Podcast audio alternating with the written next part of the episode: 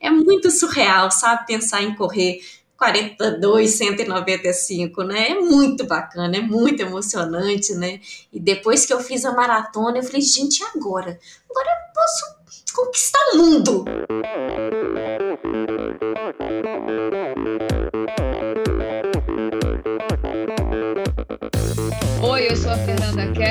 Eu sou João Amoedo. Sou Poliana Kimoto. Aqui é o Murilo Fischer. Aqui quem fala é Ronaldo da Costa. Olá, sou Henrique Avancini.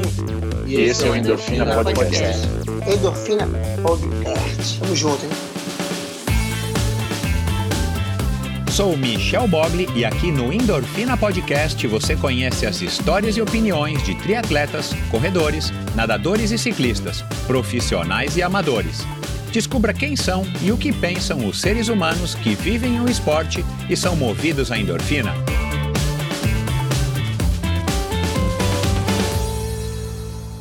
Olá, seja bem-vindo a mais um episódio do Endorfina Podcast. Esse e todos os episódios são editados pela produtora Pulsante. Começando agora mais um episódio do Endorfina Podcast, mais uma conversa espetacular. Aliás, quero começar aqui agradecendo a indicação dos ouvintes que sugeriram a Andrea e o mais recente, a mais recente, eu acabei anotando aqui, foi a, a Juliana Slaviano, e, e sugeriu a Andrea e eu, depois dessa conversa, eu entendi exatamente qual foi, pelo menos um dos motivos de ter trazido a, de ter sugerido a Andrea. Então, muito obrigado, Juliana.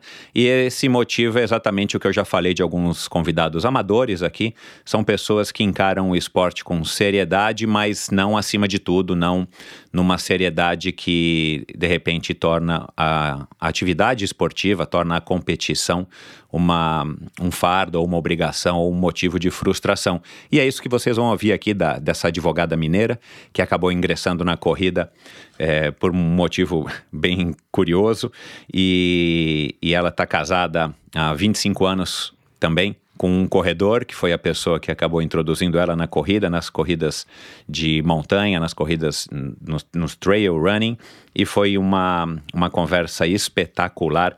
A gente falou aqui sobre o gosto pelas distâncias, como é que ela foi evoluindo de uma não corredora até uma corredora que participa de provas aí de vários dias.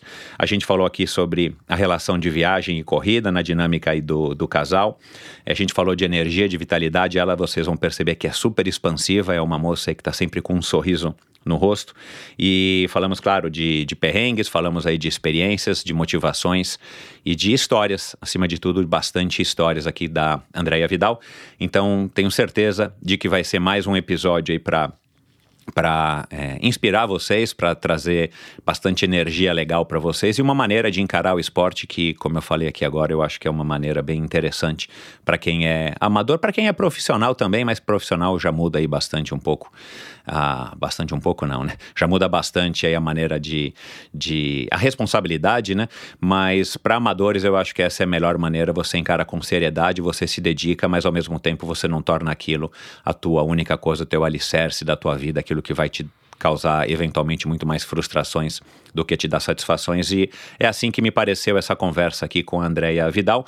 É, o episódio da semana passada também foi um episódio muito legal que abordou um pouco desse tema com o piloto profissional Marcos Baumgart, piloto de rally, e que é, escolheu, é, quer dizer, pratica esportes desde, desde muito cedo, né? Mas ele acabou se tornando aí um piloto profissional de rally, várias vezes campeão do Rally dos Sertões e tudo mais. Mas ele, mais recentemente, aí a partir de 2013, começou a pedalar e aí ele encara o pedal também como uma, com uma seriedade legal, a ponto de participar, inclusive, de Race Across America ou do Letap, que aconteceu agora aí no, no, algumas semanas lá em Campos do Jordão, mas é, sem deixar que isso cause frustrações nele, simplesmente aproveitando o melhor que o esporte tem é, para contribuir nas nossas vidas. E se você é um ouvinte do Endorfina, você sabe que eu prego isso, eu vivo isso há muitas e muitas, muitas e muitas décadas. E, eu acho que esse é o grande valor do esporte: é, é agregar para a gente coisas que normalmente, se a gente não pratica esporte, elas até podem acontecer, mas acontecem de uma maneira muito mais esparsa ou muito mais esporádica através da, do esporte. A gente tem vivências incríveis.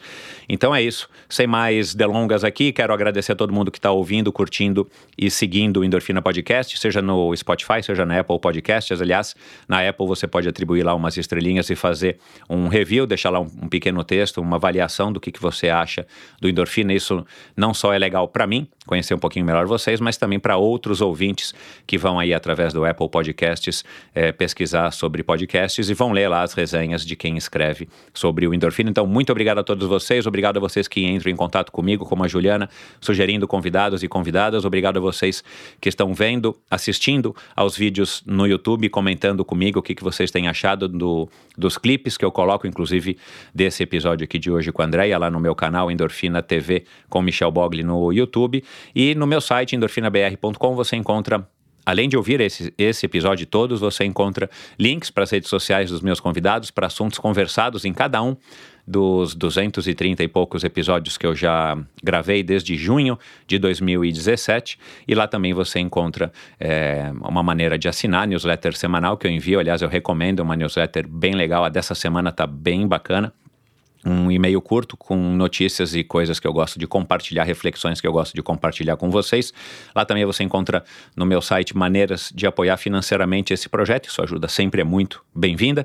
É, e é um link também, claro, para o meu canal no YouTube e as redes sociais do Endorfina. Então é isso, pessoal. Vamos lá para mais uma conversa do Endorfina Podcast, mais um, uma conversa interessantíssima. Afinal de contas, quem é que não gosta de uma boa história, não é?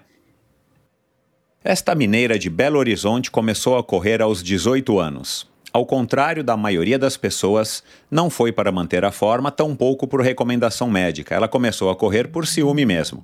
Desde então, conquistou o coração do então namorado, formou-se em direito, casou e, ao lado do marido, viajou o mundo atrás das experiências mais diversas nas maratonas e ultrasmaratonas, no asfalto e fora dele. No alto dos seus 1,55m, ela esbanja vontade e energia. Correu incríveis 24 maratonas em um intervalo de 8 anos e 20 ultras em 6 anos, desde quando estreou nos 89 quilômetros da Conrads Marathon, a prova mais famosa do mundo na categoria. É com prazer que recebo hoje a advogada e ultramaratonista, a grande e pequena doutora Andréia Monteiro Vidal Ferreira. Seja muito bem-vinda, Andréia. Muito obrigada, Michel. Nossa, adorei. Andréia, é, você acabou de participar de uma prova muito legal, né? Uma prova que, pelo que eu olhei no site, é, é parece muito interessante, a Ultra Monterosa, entre a fronteira da Itália com a Suíça, mas, né, para quem te acompanha já, não sei se acho que a maioria das pessoas que, que está nos ouvindo te acompanha nas redes sociais, já viu que a tua experiência não foi, é, não foi tão boa quanto poderia ter sido, ou não foi nada boa. Agora eu quero ouvir de você, né? É, fala um pouco aí como é que foi é, a tua experiência e, e as suas reflexões ainda com o sangue quente, né? Porque talvez daqui a seis meses mude um pouco, mas enfim, como é que foi essa experiência lá na, na, na fronteira da Suíça com a Itália? Então, foi muito frustrante, Michel, assim, não, terminou do jeito que eu nem imaginava, sabe? Eu estava indo muito bem, cheguei no quilômetro 85 e estava muito bem, passei pelo ponto de corte, que era exatamente no quilômetro 85, e estava seguindo super bem, estava caminhando muito bem, e come, comecei a seguir, estava faltando mais 20 quilômetros para a chegada. Eu, a partir daí eu já não tinha mais nenhum ponto de apoio, não tinha nada. Era, Era só pouco já, né? É... Embora faltasse muito em termos de distância e de tempo, principalmente, mas Sim, você já está é... bem para lá do, do, né? Assim, Sim. bem vendo a linha de chegada já. É, minha previsão era de umas seis horas ainda de prova. Eu faria ainda esse trajeto, esse trecho em, em seis horas. Então eu, eu fui seguindo, era de noite, isso era de madrugada, quatro horas da manhã de madrugada. Ah. É, tava com muita neblina, muita neblina mesmo cansaço, obviamente, eu estava com 22 horas de prova, eu fui seguindo a marcação. É, eu tive muita dúvida em vários trechos, isso foi bem no final mesmo, acho que junto o cansaço, obviamente, né? É, eu não consegui achar marcação, mas eu achei a marcação. Eu não sigo prova sem achar marcação, obviamente, é. né? Uhum. A gente sabe disso, né? E eu fui seguindo, seguindo, seguindo, corri 11 quilômetros no caminho errado. E quando eu fui perceber, oh, já estava de dia, inclusive, né? É, já, já tinha amanhecido, estava o dia claro. Foi quando eu parei e vi que tinha duas bifurcações, as duas tinham marcação. Falei, tem alguma coisa errada, obviamente. Fui pegar meu telefone, é, para ver o GPS da prova, que a gente corre o tempo inteiro monitorada pela, pela prova, né? E eu vi que eu tava completamente fora da trilha, tipo, muito fora da trilha. Ah. Aí, graças a Deus, estava funcionando o meu telefone, eu consegui colocar é, para seguir para o último ponto que eu tinha passado, que era uma cidade, inclusive. Eu falei, vou voltar para essa cidade e ver se eu consigo voltar para a prova. Só que eu não sabia que essa cidade era exatamente no quilômetro 85, que eu tinha passado há 11 quilômetros atrás. Só que por onde eu voltei, ah. eu não voltei 11 quilômetros, obviamente. Eu fiquei dando muita volta. Depois que eu pus o meu mapinha, que eu baixei no Garmin, Ai, eu, eu dei muita volta, bicho. Eu fiquei indo, voltando, passava para um lado, passava terrível, assim, muito terrível. Eu dei muita volta mesmo, eu fiquei bem perdida. É, que nem eu, é, eu falei, eu não fiquei perdida assim de é, tudo tem plaquinha lá para teleférico, para ir para é. montanha, para tudo. Eu não estava perdida se eu precisasse. Esse trecho era na internet. Suíça ou na Itália? Não corremos na Itália esse ano por conta da pandemia. A prova que largaria ah, da Itália, é, ela só foi feita ah, tá. toda na Suíça esse ano por conta da por pandemia. Por conta da pandemia. Tá. É, a gente largou de Graken e chegou em Graken. A gente deu, foi um, um círculo, como se fosse um círculo, entendeu? Uhum, então, uhum. diz que é o pior pedaço, inclusive é na Itália. Eu falei, cara, eu não quero nem imaginar, porque a Suíça já foi sofrido. Gente do céu, não quero nem imaginar. Na Itália. Então, eu já tava, eu tava assim, de carro saindo de, de Sasfir, que é o último ponto, 85, eu estava 21 quilômetros de Graken, que era a chegada, entendeu? E era 20 quilômetros pela montanha também, inclusive, né? Eu então, voltei e não tinha é. mais tempo hábil para terminar a prova. É, eu voltei e acabei abandonando. Meu marido, eu até liguei pro meu marido chorando. Ele vem para cá, segue, faz, independente do horário que você chegar. É, eu ia Mas perguntar eu, isso agora mas eu não tinha cabeça. Minha cabeça ficou muito ruim. Eu fiquei muito chateada, muito decepcionada, porque primeira prova pós-pandemia, né? Ah, a gente, é. naquela felicidade de passar do ponto, de estar tá tudo certo, entendeu? E de repente no final eu errar. Entendeu? Então foi muito decepcionante. É, dá, dá um, é, um, é um golpe muito grande, enfim. E tem, to, tem toda essa questão, né? Que você está cansado, Sim. que você já está né, debilitado fisiologicamente, quer dizer, até o raciocínio fica um pouco sim, mais comprometido. Sim, com certeza.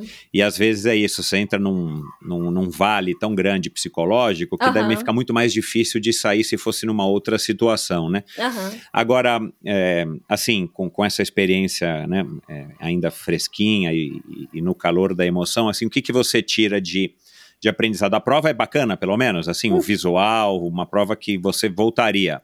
Eu, eu, não, eu voltaria, não, eu vou voltar. Eu, eu assim, eu vou voltar e completar. Eu vou voltar. Claro, isso aí. É, isso aí. É, é uma das provas mais bonitas que eu já corri. Eu achei ah, que eu não viria é nada tão né? bonito como o Mont Blanc, que eu acho uma das provas mais lindas, mas lá, Monte Rosa é, é surreal as paisagens são assim de tirar o fôlego. Suíça é, é, é, muito bonito, né? Tudo é muito lindo, tudo muito bonitinho, muito certinho, sabe? Eu fiquei uhum. apaixonada. É, mu é uma prova e muito mais difícil que o Mont Blanc, inclusive. Eu que já fiz é, uma das distâncias do Mont Blanc é o CCC, são 100 quilômetros com 6 mil de ganho. Lá uhum. era 105 com 6.900 de ganho. Então lá é uma prova muito mais difícil, com mais altimetria. Mas eu volto com certeza e o aprendizado que eu tiro disso aí, assim, eu preciso de um Garmin novo, obviamente, para pôr o GPX nele. Claro, se, se claro. eu tivesse, isso não teria acontecido. Não vou nem falar que eu não prestei atenção, porque 22 horas é, é, acordada, correndo, caminhando, a gente eu, a gente está cansado, obviamente. Eu tinha perna, eu tinha muita perna, vou te falar. Eu, eu terminaria a prova super bem com perna, mas a cabeça é, vai falhando, né? A falta de a privação de sono, né? Então eu acho que eu que é, eu preciso só de um Garmin novo, Michel, e voltar lá para completar essa prova, com certeza. Strava apresenta o atleta em você. Final de 2014, eu perdi minha mãe de câncer. E aí, até o final de 2019, eu vivi uma vida muito mais desregrada. Ela faleceu com 63 anos, acho que para os tempos de hoje é muito cedo para a expectativa de vida. Não que eu estivesse indo pelo mesmo caminho, mas no, com o estilo de vida que eu tinha, acabava que, que sim. Até que em 2019 eu decidi que eu não queria mais esse estilo de vida e passei a, a começar a entender o que, que eu precisava fazer para me cuidar, para ter uma vida mais saudável, uma vida mais com uma rotina um pouco melhor. Esse processo de mudança de estilo de vida, ele foi muito, no início foi muito difícil. Em nenhum momento eu pensei em abandonar, de fato, assim. Eu comecei a enxergar os resultados e isso vai motivando a gente. Eu tenho uma rotina bem intensa hoje. Eu malho todos os dias por semana. Eu tenho uma, uma divisão entre aeróbico, funcional e corrida. Não tem um dia que eu não treine, nem que seja uma coisa muito rápida. É o meu gatilho inicial, é ter uma, é ter uma velhice saudável, ativa, com qualidade de vida. Eu me vejo como uma pessoa amadora, só querendo melhorar todos os dias, assim, cada dia é um dia. Eu sou Mari Balestra e eu encontro o atleta em mim todos os dias tentando fazer alguma coisa melhor por mim. Strava, o atleta em você. Esse foi o depoimento da Mari Balestra, uma atleta Strava. Existe um atleta em cada um de nós e nem sempre é fácil reconhecer e deixar esse atleta interior desenvolver todo o seu potencial. O Strava apresenta O Atleta em Você, uma série em oito partes de pessoas normais compartilhando suas experiências como atletas. Você pode curtir o app Strava com assinatura premium por 30 dias pelo link strava.com barra o atleta em você. Confira ao final desse episódio a segunda parte da série O Atleta em Você. Nos esportes, sempre nos perguntamos qual o nosso maior adversário, porque no final é sempre a gente contra a gente mesmo. Por mais que a mente conte muito, chega uma hora em que o corpo pede e nosso físico nos chama para ir além. Por isso, iniciamos uma sequência de episódios especiais com o oferecimento da probiótica Pro Athletes, feita para atletas, disponível nas melhores lojas especializadas do Brasil. Saiba mais em probiotica.com.br. E esse episódio é um oferecimento da Bovem Energia. Bovem, há uma década fornecendo energia e gerando resultados para consumidores do Mercado Livre. Quer ser livre? Fale com a Bovem, energia que inspira. Saiba mais em bovem.com.br e através do perfil no Instagram Bovem Energia. Você contou aí agora da, da sua última empreitada, né, que você acabou de participar na Itália e na fronteira da Itália com a Suíça. Mas eu falei aqui na introdução, é, eu, né, não precisa ser um matemático para fazer as contas aqui, né, André? Mas desde. Contando que 2020 você não correu nada, né? Tua última prova foi em 2019, na, nas Ilhas Reunião, e eu quero falar dessa prova. Uhum. Mas você correu 24 maratonas em oito anos, o que dá uma média de três por ano. Uhum. E ainda por cima, nesses mesmos oito anos, em seis anos você correu 20 ultras, quer dizer, que dá mais ou menos 3,3. Isso aí dá dando uma média, então, quase que de, de seis provas entre maratonas e ultramaratonas por ano. Uhum. E aí, como diria um amigo meu, você está correndo do quê? Ou para quê? Ou de quem? Ou para onde? É, então não, tô correndo de nada, na verdade. Eu tomei muito gosto pela corrida. É, como você contou aí, eu comecei a correr por, por ciúmes do meu então namorado, hoje meu marido, Francisco Ottoni, né? Eu encontrei com ele correndo é, aqui numa pista de Cooper, aqui em Belo Horizonte, é, com uma moça. É, era início de namoro, eu muito ciumenta, nova, 18 anos, né? Fiquei com ciúme, eu pensei, se ele quer a companhia para corrida, eu vou começar a correr, obviamente, né? Comecei a correr, gostei, e a moça era prima dele, não precisava daquilo tudo, né? Não precisava ter começado a correr, mas eu gostei muito. Eu comecei a correr numa época, inclusive, que não existiam provas em Belo Horizonte, a gente ainda não tinha nem Volta da Lagoa da Pampulha, que é uma prova de 99, se não me engano, a primeira edição.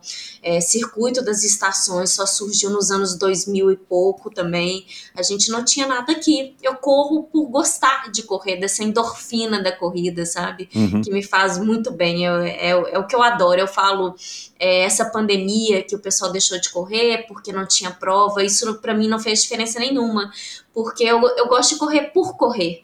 Eu não tô correndo para a próxima prova. Isso, ah, claro que é muito bom, é muito bacana correr uma prova, né? Mas eu gosto de correr, ponto, acabou. Eu vou lá e corro, entendeu? Uhum. Pelo puro prazer da, da, da sensação que a corrida proporciona, que é enfim, eu também sou suspeito para dizer, mas exatamente. que é muito, é muito legal, né? É, exatamente. E agora, a tua infância, a tua história, e eu, eu quero explorar um pouco isso aqui, porque desde então, desde 1996, uhum. você não parou de correr até hoje. E, e são 25 anos, então, correndo. Só que você não fazia nenhuma atividade física até então, até os 18 anos. Você não passou pela fase da aeróbia. Né? Eu não sei como é que era em Belo Horizonte, né? Mas aqui em São Paulo a gente teve né, essa fase. Né, eu lembro muito bem da ginástica aeróbia ou, sei lá, de academia, aquela fase que você está né, no colegial e de repente você quer fazer alguma coisa, sei lá, para ficar mais fortinha. Ou... Você não passou por isso? Não, Michel, não, não cheguei nem perto disso. Como você falou, do alto dos meus 1,55m, educação física no colégio, eu era péssima em tudo tudo. Uhum, uhum. Vôlei, basquete, handball, não usava até altura para nada, mas eu, era, eu sempre fui muito atrapalhada, muito destrambelhada. Eu quebrava a mão, o dedo, é, jogando handball na hora de pegar a bola. Eu era muito. Não dava certo com esporte, entendeu? Uhum. Nunca gostei de esporte. É, quando, inclusive, quando eu entrei pra faculdade, foi a primeira coisa que eu peguei, foi atestado para não fazer educação física. Eu falei, gente, não é possível estar tá fazendo direito, para que educação física? Eu não quero mais isso na minha vida. eu odiava Olha educação física. Olha, né? olha que coisa. Então eu não cheguei a fazer nada, nada, nada. Eu não gostava de esporte nenhum, nenhum. Nada me encantava, balé, nada disso me vinha para fazer, entendeu? Foi uhum. realmente só na corrida mesmo que eu encontrei um esporte que eu falo, gente, adoro. Uhum. Não, não, como diz meu marido, não sei andar de bicicleta, assim, eu sei mas se você me pedir para olhar as horas, eu não vou olhar, porque eu não tiro a mão do guidão. Mão do eu sou, sou, péssima. Uhum. Natação também eu só não me afogo, entendeu? Então é a corrida só. Só ela realmente me. Quando eu descobri que ela, ela me encantou, o resto nada. Nunca uhum. fui de esporte. Cara, curioso essa história, né? E, e você não tinha nem estímulo dos teus pais, ou sei lá, você tem irmãos, eu não sei que de repente faziam uma natação, sabe aquela coisa da escola? Ainda uhum. mais a gente, nem, nem, na, nem, na, nem na, na, época do ginásio, mas assim, ah, vamos fazer uma natação, vamos fazer um, um balé, né? Um judô, uhum. aquela coisa que é bem tradicional. Você não teve isso? Nada, nada, não. Os irmãos, é, é o irmão ainda jogava um futebol, né? Que é uhum. normal pro, do menino, né? Uhum. Mas não, a irmã é, nunca fez nada e eu nunca fiz nada. Os pais também eram sedentários, eu não tinha nem esse exemplo dentro de casa, não tinha nem exemplo de, de familiares, inclusive, que fizessem esporte, sabe? Uhum. O esporte, na verdade, apareceu na nossa família, foi comigo, e hoje em dia eu tenho uma prima que, que luta karatê. O resto não, não, não tem ninguém assim, entendeu? Voltado para o esporte. Nunca uhum. tive esse exemplo de nada. Uhum. Que bacana, cara. História bem, bem diferente, bem curiosa, né? Porque é, normalmente a pessoa pratica alguma coisa, né? Com raras exceções aqui no Endorfina, pelo que eu me recordo, eu recebi algum convidado que, enfim, não teve contato com esporte na infância. E você. E você. E eu ia falar isso mais para frente, mas já vamos falar agora, já que você tocou no assunto por esse teu currículo, por essa média, né, e, é, de, de, provas, eu falei, bom, ela, ela vive para correr, para competir, perdão, né, para uhum. participar das competições, embora amadoristicamente, eu já entendi que você é uma corredora mesmo que, que curte participar das provas, mas para você, esse ano da pandemia, claro, né, tirando todo o lado ruim da pandemia, enfim, é, as provas não foram, assim, não te afetaram tanto na tua motivação para a ausência de provas não te afetou tanto na tua, na tua motivação para sair correndo ou indoor ou, ou, ou na rua mesmo. Não, não, é, graças a Deus não. Eu, inclusive, comecei a fazer até bike também dentro de casa, sabe? Claro, é. Porque, óbvio, a gente diminuiu muito o volume. Eu ia começar a treinar para uma prova de 170 em 2020, 120 e nada, nenhuma delas aconteceu, né? Então, a gente diminuiu muito o volume de treinos, mas em nenhum momento, Michel, nenhum mesmo, uhum. eu deixei de treinar. Uhum. Eu comecei a, a, a, é, Belo Horizonte, a gente tem vários lugares para você correr. Quem, quem, quer correr dá seu jeito. Eu falo isso. A corrida é o esporte mais democrático que a gente conhece. É põe seu tênis e é. sai correndo para a rua. Então eu, eu ia correr em lugares que a gente sabia que tem menos gente correndo. Eu não fui nos, na Lagoa da Pampulha, que é um lugar que a gente sabe que o pessoal vai para praticar esporte, entendeu? Eu fui em lugares que não tinha ninguém e continuei correndo do mesmo jeito. E, e mesmo porque era bom para a saúde mental também, né, Exato, né, Michel? Claro. Foi, foi um ano muito difícil, uma coisa que a gente nunca esperou viver, uma pandemia, uma coisa né, muito diferente de tudo que a gente já, já passou. Então, é, a corrida realmente era meu escape ali, entendeu? Uhum. O meu momento que me trazia endorfina, que me deixava bem, que me deixava feliz, sabe? Uhum. Então, eu não parei em nenhum momento de treinar. Eu continuei Uhum. treinando, correndo, é, diminuí volume, parei de treinar especificamente, obviamente, mas continuei com a corrida. Uhum. A prova, as provas realmente, o fato de não ter prova não fez diferença, não. Uhum. É, você acha que esse. Né, eu, eu, eu falei disso outro dia no, no, e-mail que eu envio toda sexta-feira aí para os meus assinantes, que a gente nunca mais vai. A gente nunca mais vai esquecer de, desses, desses dois anos, né? A não ser que venha uma pandemia daqui a três muito pior, né? E a gente vai deixar essa aqui renegada, mas oxalá não vai acontecer. É, mas assim, é um ano, foi um ano também de muitos aprendizados e muito se falou. Hoje em dia não se fala mais, até porque a gente já está num, num momento, não é pós-pandêmico, mas a gente já está mais para lá do que para cá. Aham. Mas você acha que, que, que a maneira como você vai olhar para a corrida de agora em diante, ou já está olhando né, em 2021, a gente está gravando esse episódio agora no segundo semestre de 2021, é, Uhum. é, mudou justamente por esse aspecto, por você perceber que, que a corrida é, te faz tão bem, além, claro, né, das viagens, de toda a experiência, enfim, de, né, de, de Uhum. viajar o mundo, no teu caso, para correr, de, de ter relacionamento, de estar de, de tá aí parceira do, do, do Kiko, né? Há Uhum. tantos anos também correndo ao lado dele e tudo mais, né? Eu já entendi que, que a corrida faz parte da vida do casal, não é só a sua Uhum. vida, nem só a vida dele. Mas você acha que, de repente, a maneira como você vai enxergar a corrida vai, vai ser mais. Como é que eu posso dizer? Você vai apreciar mais a corrida justamente pelo fato da pura corrida, pra, da corrida ter te feito passar pela pandemia eh, de uma maneira mais saudável, talvez mais fácil, mais leve, uma válvula de escape e tudo mais? Uhum. Sim, com certeza, Michel. Eu até falo isso, que a gente aprendeu também que a gente não precisa. A gente veio de uma fase, logo que a gente começou a fazer ultramaratonas, emendando muito uma prova na outra, que a gente sabe que é muito desgastante, né? E a gente viu que a gente não precisa disso. A gente tá, é, terminou um ciclo de, de, de, de treinos, fez uma prova, então a gente viu que a gente não precisa, não precisa desse tanto de prova, uma encavalada na outra, entendeu? Só a corrida, sair para correr é o suficiente pra gente. Óbvio que, que viajar, participar de provas, né? É sempre muito divertido. A gente ama essa parte. É, que nem você falou, uma coisa do casal mesmo. A gente não tem filhos, a gente só tem os, os nossos cachorros, né? Que é como filho.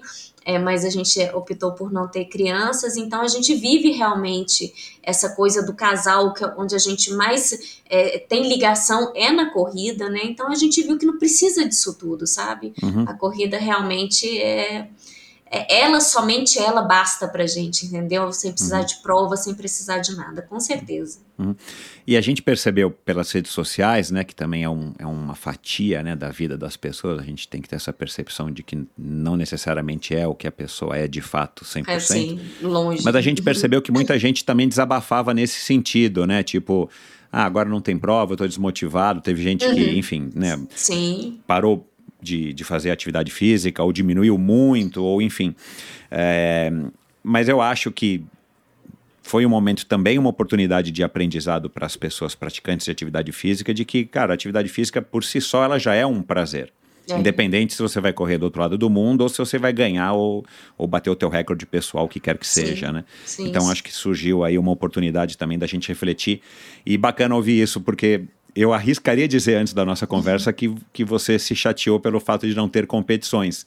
Não. Agora você lembra, é, é, você lembra quando é que foi a última, o último dia que você e o Francisco deixaram de falar de corrida por um dia inteiro, assim que o assunto não foi corrida por nenhum momento?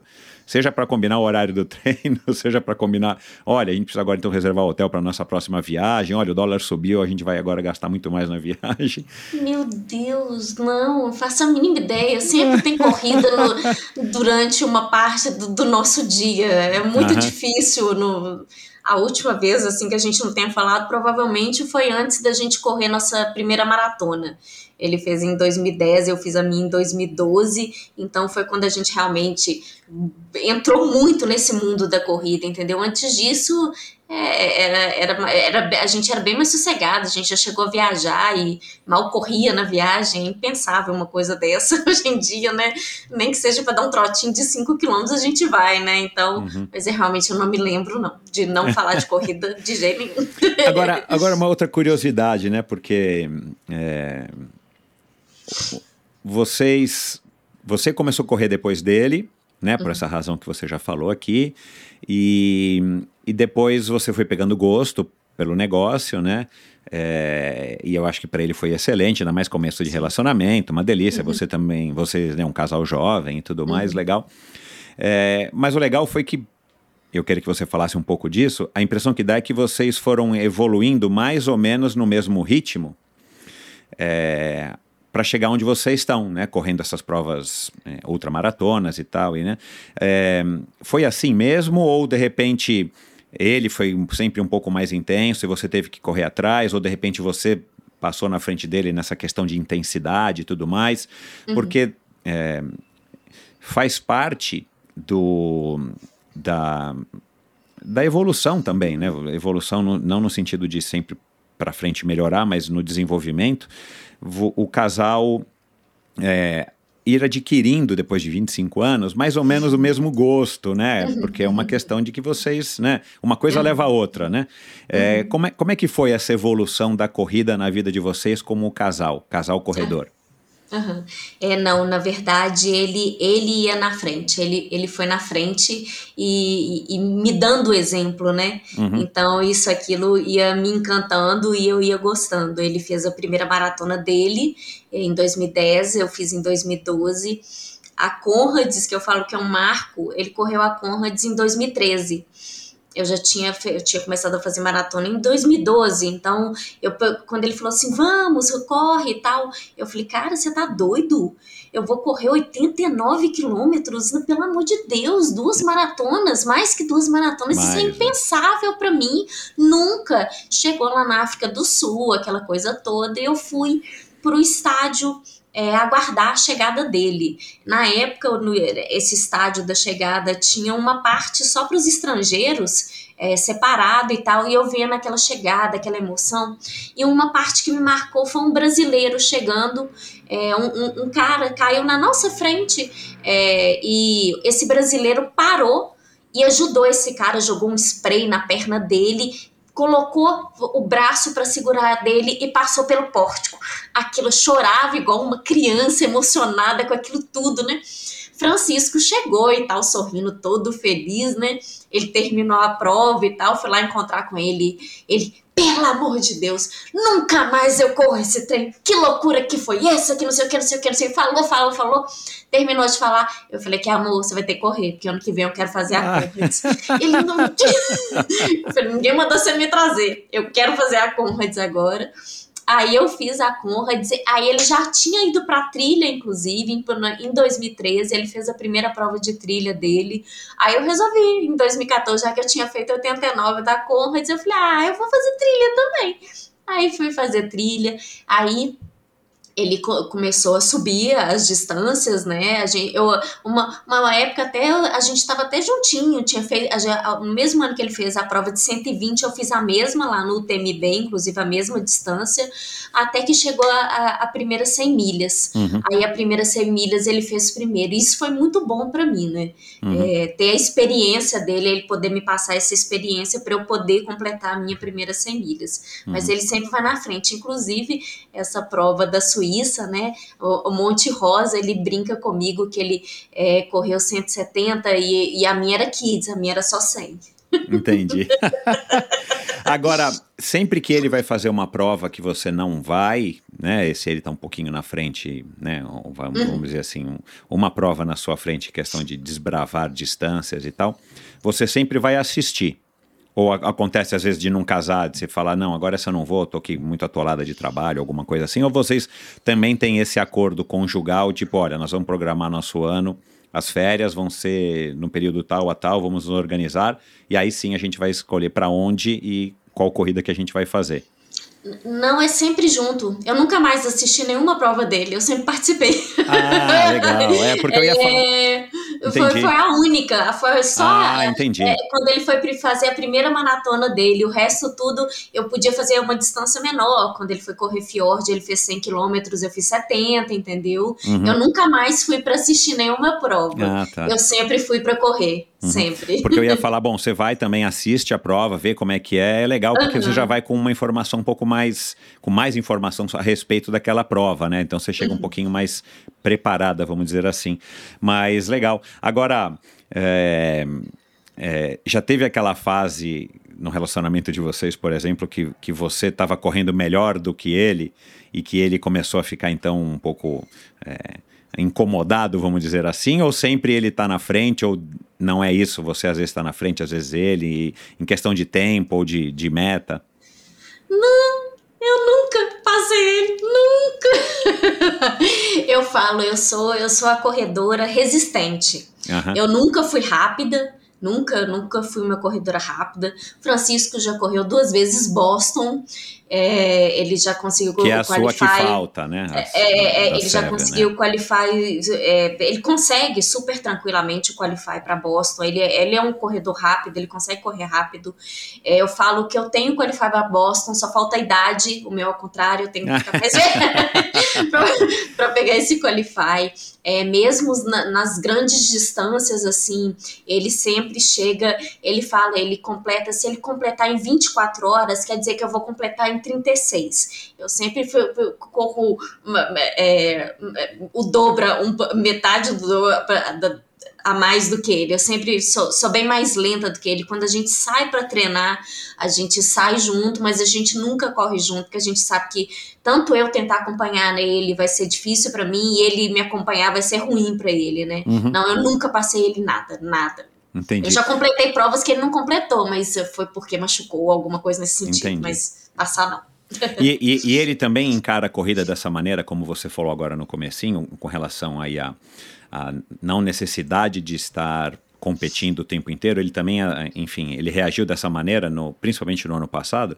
Ah, mais do que eu até. Ele é. Poxa, ele, ele começou a correr, acho que Francisco tinha 17, 16 anos, uhum. há muitos anos atrás, uhum. entendeu? Então uhum. ele, ele sempre gostou de correr mesmo, sabe? E uhum. ele, ele é funcionário público e, e resolveu fazer outra faculdade agora, inclusive. Ele está é, fazendo educação física. É, tá adorando, tá quase formando. Ele é formado em direito também, igual, uhum. igual eu. Então ele resolveu fazer educação física agora. Ele ama, ele ama. É só por correr mesmo. Ele gosta da corrida. Legal. E, e o que que te levou, assim, o que que você acha que a corrida fez uma moça, né? que não fazia nenhuma atividade física e de repente experimenta a corrida, adora a corrida, né, e segue correndo nos últimos 25 anos. O que que a corrida trouxe e, e já emendando, assim, o, o, que, que depois a maratona te proporcionou que foi mais legal e, e te atraiu tanto né, ao ponto de você também já ter evoluído até para as ultramaratonas, assim. Qual que é a tua relação pessoal e, e afetiva com a corrida? Eu acho que a corrida no início, a, aquele grupo de, de, de, amigos da corrida, é, é, sempre uma coisa muito boa, né? Eu era sedentária, minha família, é, meu pai, minha mãe, minha irmã, meu irmão, são todos diabéticos. É, eu não sou exatamente por causa da corrida, então a corrida ainda por cima me trouxe a saúde. Uau, que legal. Que é, que é, que é muito importante, que é muito bom. Nossa médica fala isso, entendeu? Uhum. Ela me trouxe a saúde, ela me trouxe o bem-estar, ela me trouxe a calma, assim, para refletir, para pensar, né? É, e, e, depois que eu fiz a maratona, então, nossa, a, a corrida é, para quem completou sua primeira maratona, gente, é uma emoção assim indescritível, né? Uhum. É muito surreal, sabe? Pensar em correr 42, 195, né? É uhum. muito bacana, é muito emocionante, né? E depois que eu fiz a maratona, eu falei, gente, agora? Agora eu posso conquistar o mundo. Ah. Eu posso fazer tudo. que dó. Mal sabia ela, né, que tem... E é engraçado, o corredor maratonista, quando eu falo que eu corro prova de 100, 120, 160, ele, gente, mas existe isso? É. Eu, pois é, eu também não sabia, não. Achei que a maratona já era, ó, pronto. Pois é, pois é. Ah, mas foi emocionante, foi muito bom. Não? E o que, e o que, que você curte, é, principalmente nas ultra e eu já, já recebi aqui, não sei se você já ouviu, né? A, a Fernanda Maciel, a, a Manu Ah, Vila Seca. sim. Já gravei com elas. E, e, e- e, se eu não me engano, acho que as duas disseram que curtem também nas ultramaratonas, é, principalmente as de montanha, essa, essa questão de você estar basicamente sozinho, né? É, Por um- pelo menos uma boa parte da corrida.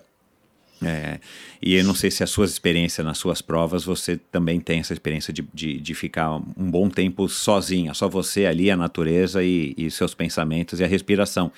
É, você gosta desse aspecto? Isso aí também te agrega no fato é, de você gostar tanto de correr é, fora de estrada, né? Que, vo, que você disse aí numa, no, no Proenio, né? No PFC, no Por Falar em Corrida, no podcast, Uhum. que desde 2016, né? Se eu não me engano, você não corre mais é, corrida no asfalto, né? Competições Uhum. no asfalto. É, tem a ver com essa questão de você ficar com seus pensamentos e, enfim, é, só você sozinha ali com você mesma pensando e refletindo e, e saboreando os momentos? Eu acho, na verdade, a corrida de montanha, o que mais me atrai é, é a paisagem. Assim, sabe? Você Uhum. olhar para o lado e ver uma montanha. A gente foi correr no, é, no Monte Fuji, você olhar para o lado e tá lá o Monte Fuji, entendeu? É Uhum. muito emocionante. A gente foi correr na Nova Zelândia, eu me senti um, um hobbit, entendeu? Aquela- Numa floresta do hobbit, sabe? Aham, A- a- as paisagens da- de, de corrida de montanha é uma coisa surreal. Ao contrário de Fernandinha Maciel e Manu Vila Seca, eu não fico muito sozinha, porque eu corro lá atrás com a galera, né? Elas que Ah, vão na tá. frente é diferente, realmente. É, é uma outra corrida, eu falo isso, né? Então eu não, eu sempre. É muito difícil eu ficar sozinha nas provas. Muito difícil mesmo. Tem que ser uma prova muito pequena para eu ficar completamente sozinha na prova. Mas eu não ligo. Eu treino muito sozinha aqui em Belo Horizonte, né? Então eu Uhum. gosto dessa coisa de estar na montanha, de pensar. A gente resolve um monte de problema, olha a paisagem, fica encantada com aquilo. Eu fico muito encantada com essa paisagem de corrida de montanha. Acho que foi o que mais me atraiu. É Não, mas é, quando eu resolvi, inclusive, todo mundo olhou pra mim, aquela patricinha advogada de salto, sainha, falou, "Não, eu vou correr montanha. Você vai o quê, minha filha? Correr na lama? Não, você não vai, não. Isso aí não vai durar, não. Meu marido mesmo não acreditava. Não, isso não vai durar, não. Ah, Uhum. não? Você não dá conta disso, não, André? Minha prim- Meu primeiro treino na montanha, Michel, eu ficava limpando a mão tempo inteiro. Imagina, gente. Hoje em dia, nossa, eu amo, amo. Assim, volto, obviamente, a correr asfalto, né? Porque eu gosto ainda. A gente faz ainda treino de asfalto, né? Tem, vão ter algumas maratonas que ainda quero fazer, né? Mas minha paixão hoje em dia é corrida de montanha. Uhum. Pelas paisagens. Pelas paisagens. Uhum. Você, você falou aí, né, de é, advogada, né? Você escolheu direito. É, o direito faz parte já da tradição da família, enfim, ou foi uma coisa que você que você escolheu? E como é que o direito casa com a tua com a tua rotina de correr, né, cara? Porque advogado a gente sabe, né, que não tem hora, né? Enfim, é, é uma profissão tipo, sei lá, acho que é mais ou menos como médico, né? Acho que dá para Uhum. dizer, né? Então, como é que você consegue conciliar justamente treinos que, claro, precisam ser mais longos, mais duradouros ou mais, mais, mais frequentes é, com essa rotina de advogada? É, não, não tem nenhuma tradição na família. Minha mãe é engenheira, meu pai é arquiteto. Bem diferente, inclusive, Uhum. né? É, eu resolvi fazer direito porque eu gostava de ler, eu gostava das leis, né? Então, é, a minha rotina é mais tranquila hoje em dia. Na época até que eu treinava com redes, não, porque eu trabalhava em escritório. E realmente a gente não tem horário para nada. Eu ia sábado de vez em quando trabalhar, entendeu? Eu não tinha hora para acabar, é, tinha prazo para entregar, é tudo muito corrido, muito complicado. Eu falo, advogada, a gente sabe as leis, mas a gente não cumpre, não. Oito horas de trabalho, não, Não. filhinha. Doze, vamos doze, É, né? Então, hoje em dia, meu horário é bem mais flexível, eu consigo fazer meu horário, é bem tranquilo, entendeu? Eu presto Uhum. serviço para outros escritórios, eu faço audiência de outros escritórios, então eu consigo conciliar super tranquilamente meus treinos de corrida, é bem Uhum. tranquilo mesmo. Mas essa, essa, essa opção né, de, de trabalhar independentemente, ela coincidiu com o fato de você estar aumentando as distâncias e, obviamente, a sua dedicação à corrida? É, não, não, foi uma opção minha que já vinha me cansando, né, trabalhar em escritório de, nesse, desse tipo, entendeu? Mas de vez em quando até sinto falta, na verdade. A gente não sabe muito bem o que, que quer, não, né? Uhum. Mas é, realmente é, é, é, muito, é muito difícil, né? Trabalhar em escritório era muito difícil, mas não foi porque estava aumentando a distância, não. Uhum. É, realmente eu já estava meio cansada da, dessa fase do, do escritório. Uhum. E é, você, você é tipo daquela pessoa que tem que fazer um treino todos os dias? Ou você consegue, tipo, ah, hoje está chovendo muito, hoje esfriou muito, hoje eu estou aqui realmente com muita coisa para fazer, tem mil audiências e tudo mais. Cara, hoje eu vou acabar, infelizmente, eu vou acabar tendo, optando em pular um treino, matar um treino ou não treinar, ou porque você está cansado ou você não está com vontade. Como é que é essa tua relação também com o esporte tem um pouquinho de, de vício, tem um pouquinho aí dessa prisão, né, de que a gente fica com essa coisa, né, eu preciso fazer uma coisa hoje, preciso fazer alguma coisa hoje. Como é que é a tua relação com isso? Não, eu sou bem tranquila, eu sou bem tranquila mesmo. Se tiver um dia de um dilúvio, eu não vou. Não vou, é, não vejo necessidade disso, sabe? A gente tem que pensar, a gente quer buscar saúde, vai, vai para a chuva, não, não vai dar uhum. certo, não precisa disso, entendeu? Uhum. Então, não, eu sou super tranquila.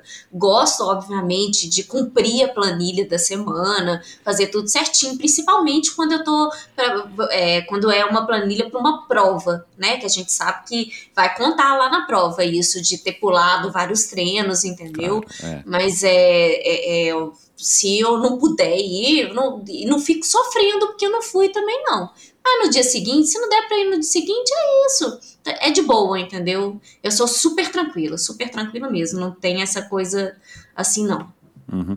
Você treina é, desde o começo você treina com orientação, com planilha. Eu acho que você está treinando hoje com Heleno Fortes, né? Que você falou. Isso. Mas é, você é... sempre optou por ter esse treino também mais estruturado ou você foi também mudando, enfim, ao longo desses 25 anos? Então, quando eu, quando eu comecei a correr, não, eu era da cabeça mesmo, né? Eu mesmo era minha treinadora. eu saía, aquela coisa como todo treinador, comecei caminhando e correndo, caminhando, correndo aos poucos, né? Obviamente. Eu fui ter uma assessoria em 2011, quando eu resolvi fazer minha primeira maratona. Uhum. Antes eu, eu treinava por conta própria. Eu fazia provas de, de, Já tinha feito 10 milhas, já tinha feito várias meia maratonas, mas nunca tinha tido uma assessoria. Aí Francisco, lá o exemplo, entrou para assessoria porque ele tinha feito a maratona em 2010. E eu falei: ah, quer saber? Eu vou entrar também. A história da maratona, inclusive, como eu resolvi fazer maratona, foi muito engraçado. A gente foi para Disney, Francisco foi correr a maratona e eu fui correr a meia. Eu ainda não tinha maratona, eu te, a meia era no sábado e a maratona era domingo. E eu fiz minha prova e tal, toda feliz, nossa, arrasei, meia maratona. No dia seguinte fui lá esperar ele chegar. Aí a gente tá chegando no hotel, tomou banho e tal, estamos saindo para ir almoçar. Saindo do hotel, tá chegando uma mocinha é, com a medalha no, no, no, peito, toda feliz e sorridente, já devia ter umas 5 horas e meia de prova. É, o que olhou para ela, é, a, a, moça é, era fora do padrão, digamos assim, entendeu? Na, na hora que ele tá assim, Andréia, tá vendo? Isso é perseverar, ó, tá vendo? Ela fez a maratona dela. Isso é muito bacana. Olha o tanto que a, é, a corrida é democrática. E vocês não vai fazer a sua? Eu falei, gente do céu, eu preciso fazer minha primeira maratona. a gente saiu dali, voltei para BH, me inscrevi para o Rio. Falei, vou correr minha primeira maratona, fazer Rio. Não satisfeita, escrevi para o Rio em junho e, e escrevi para Berlim pra também, né? Berlim. né? Porque é. É, não, quem tem limite é município, né, gente? Agora, você, você é intensa, assim, em outros aspectos da sua vida, assim, nessa, né, e eu falei isso aqui no começo, você é uma pessoa que parece que realmente tem uma energia, né, você é, é enfim, é, esbanja a energia, como eu disse no começo. Você é assim também para outros aspectos da sua vida, assim, mais intensa, com essa com esse drive interno de, de automotivação? Ou é a corrida que te deixou assim, ou a corrida que te deixa assim? Eu acho que é a corrida que me deixa assim. Eu acho que a corrida me deixa assim e leva para minha vida, entendeu? Eu acho Legal. que foi a corrida que trouxe isso para mim, com certeza. Eu era uma menina, era uma de 18 anos, né, muito introspectiva, sabe? Eu era, eu era mais séria, eu era mais fechada, entendeu? A corrida me trouxe muito isso. Essa, é, todo mundo fala isso. Ah, quando eu lembro de você, eu só lembro de você sorrindo. Então, acho que a, a, corrida me trouxe muito isso, essa energia, essa felicidade, sabe? Esse astral todo, essa empolgação, entendeu? Foi a corrida, com certeza. Cara, que legal. Que... E, e os teus pais, por exemplo, os teus irmãos, eles reconhecem isso, que você, é, enfim, é uma moça né? Depois da era uma moça, né? Depois da corrida, antes da corrida e depois da corrida, houve alguma alguma enfim, alguma situação que os teus pais começaram a falar: "Nossa, André, agora você está assim, mais assim, mais assada por conta da corrida" ou isso você não se recorda? Eu, eu não me recordo deles falando algo nesse sentido, não. Eu não, eu não sei se eles é, notaram algo assim. Mamãe acompanha tudo, né? Todas as minhas provas que eu vou participar, ela vai seguindo no, no, nos sites, nos links, ela acompanha tudo, empolgadíssima, sabe? Uhum. Mas eu não me recordo deles falando algo assim que da corrida, não. Me chamam de doida, obviamente, claro, que sábado vai é. acordar às 5 horas da manhã, que vai correr 100 quilômetros, entendeu? Uhum. Mas eu não me, me recordo do, da, dessa empolgação deles falarem, deles ligarem essa minha empolgação à corrida, não. Uhum. E as corridas de montanha, você também disse, acho que para o Enio, não sei onde é que eu li isso, que você gosta dos, dos 100 quilômetros, né? Essa tua distância favorita. favorita. É, uhum. e por quê? Porque, assim, o que que tem a, os 100 quilômetros que as outras não te dão, assim? Então, é uma distância na montanha que ainda me, ainda me deixa muito. É, é uma distância que eu faço confortavelmente. Uhum, entendeu? Uhum. É, os 50 eu acho muito pouco. Eu falo, quanto mais eu corro, mais eu vou me sentindo bem. É, ah, por isso tá. que eu, eu vim gostando das grandes distâncias. Eu começo a entrar na prova no quilômetro 25, 30, entendeu? Então uhum. eu demoro a fi, ficar muito bem na prova, sentir muito bem na prova. Então a, os, os 100 quilômetros eu, eu corro confortável, muito confortável mesmo, entendeu? Uhum. Então uhum. é por isso que eu acho que é, é a distância que eu mais gosto de fazer. Uhum. Como é que você encara o, o teu resultado? Assim, como é que você é com você mesma com relação à tua performance? Porque nos vídeos que eu assisti que você gravou para o Fôlego, é, dá a impressão que você está é, sempre satisfeita, né? Eu, eu não sei se estou com a impressão equivocada, mas assim, você tá sempre satisfeita com, a, com aquele teu desempenho e, e não conformada, mas assim, aceitando, claro, as dificuldades da prova, né? Tem horas que não dá para correr, na subida é, é, muito íngreme, na descida dói a perna, enfim. É, você é uma pessoa que dentro de você, você tem essas metas, não, essa prova eu quero largar para correr para tanto, e se você não consegue, é uma coisa que te perturba e você depois fica, enfim, tem que assimilar para depois, numa próxima vez, você tentar melhorar. Como é que você reage também a essa questão? E desculpa antes de você responder, por que, que eu estou perguntando isso, né? Porque, assim, a gente vê hoje em dia também, através de Instagram principalmente, que uhum.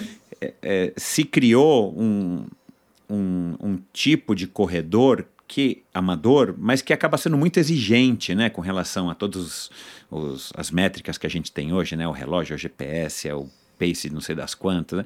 é, e eu tenho a impressão que é, talvez por, por, você justamente ser uma corredora de muitos anos, né, já duas décadas e meia, olha lá, você ainda carrega um pouco também desse espírito assim, cara, eu vou correr do jeito que der, no melhor, no melhor que eu puder na, naquele dia e tudo bem. Uhum. Ô, ô Michel, eu, eu, eu sempre, desde o início, eu corri para completar. Eu nunca impus meta. Eu, desde o início, eu percebi que eu não era uma corredora de performance. Eu nunca corri rápido, não, eu nunca fui uma corredora rápida, entendeu? Então eu vou para completar. E se eu completei a prova, eu fico muito feliz, eu fico muito satisfeita. Eu falo quando o pessoal fica triste, ah, mas eu queria fazer tal tempo e tal. Eu falo, gente, a medalha é igual no final a medalha é igual para todo mundo, entendeu?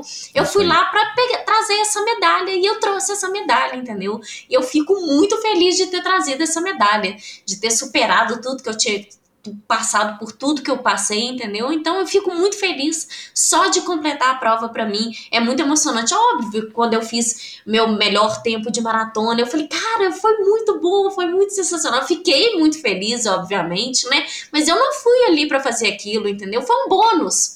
E deu certo, nossa, que ótimo. Mas se não foi, se, não, se eu não bati meu tempo, cara, eu completei, é isso aí. Tô muito feliz de ter vindo aqui e feito o que eu me propus a fazer, que era terminar essa prova. Ainda mais corrida de montanha, que é uma prova muito dura, é uma prova muito sofrida. Eu, eu tenho feito provas de 30, é, 20, 30, 40 horas, entendeu? Então, é, a minha última prova eu larguei sexta-feira de noite, Michel, e terminei domingo de manhã. Nossa entendeu? Então Senhora. é uma coisa meio surreal pensar Uhum. nisso. E na hora que eu termino, eu falo, cara, eu terminei esse trem aqui, entendeu? Isso já me deixa muito feliz. E Uhum. pra mim é o que importa, é terminar, é completar a prova. Uhum. Você acha que esse é um ingrediente é, importante ou fundamental na sua longevidade na corrida? Ah, eu acho que sim, com certeza, com certeza. É, o, fato de, de, de eu não fa- me fazer essa cobrança, entendeu? De, de querer é, chegar na frente, de querer ser, ser sempre melhor, entendeu? E eu vou seguindo no meu passinho de tartaruga, vou completando as minhas provas, fazendo as minhas corridas, que pra mim tá bom demais, com certeza. Uhum. Tem alguém da época que você começou, que corria com você, que ainda está correndo? Você, consegue se lembrar disso? Não, o que que acontece? Na época que eu comecei a correr, é, eu tava, eu tinha entrado para a faculdade, inclusive, né? é, quase ninguém corria em Belo Horizonte. Era muito raro ver um corredor em Belo Horizonte. As pessoas caminhavam. É, o único corredor que eu lembro é só o meu marido mesmo. eu não lembro de mais ninguém assim da época que eu comecei. E logo depois, é, quando a gente terminou a faculdade, Francisco passou no concurso, a gente casou e foi morar no Mato Grosso do Sul. Então a gente mudou um pouco, a gente foi pra, depois a gente foi para o Espírito Santo. Então a gente até voltar para Belo Horizonte foi quando eu fiz a minha primeira prova, inclusive, mas eu realmente eu não, eu não lembro de ninguém. Entendi.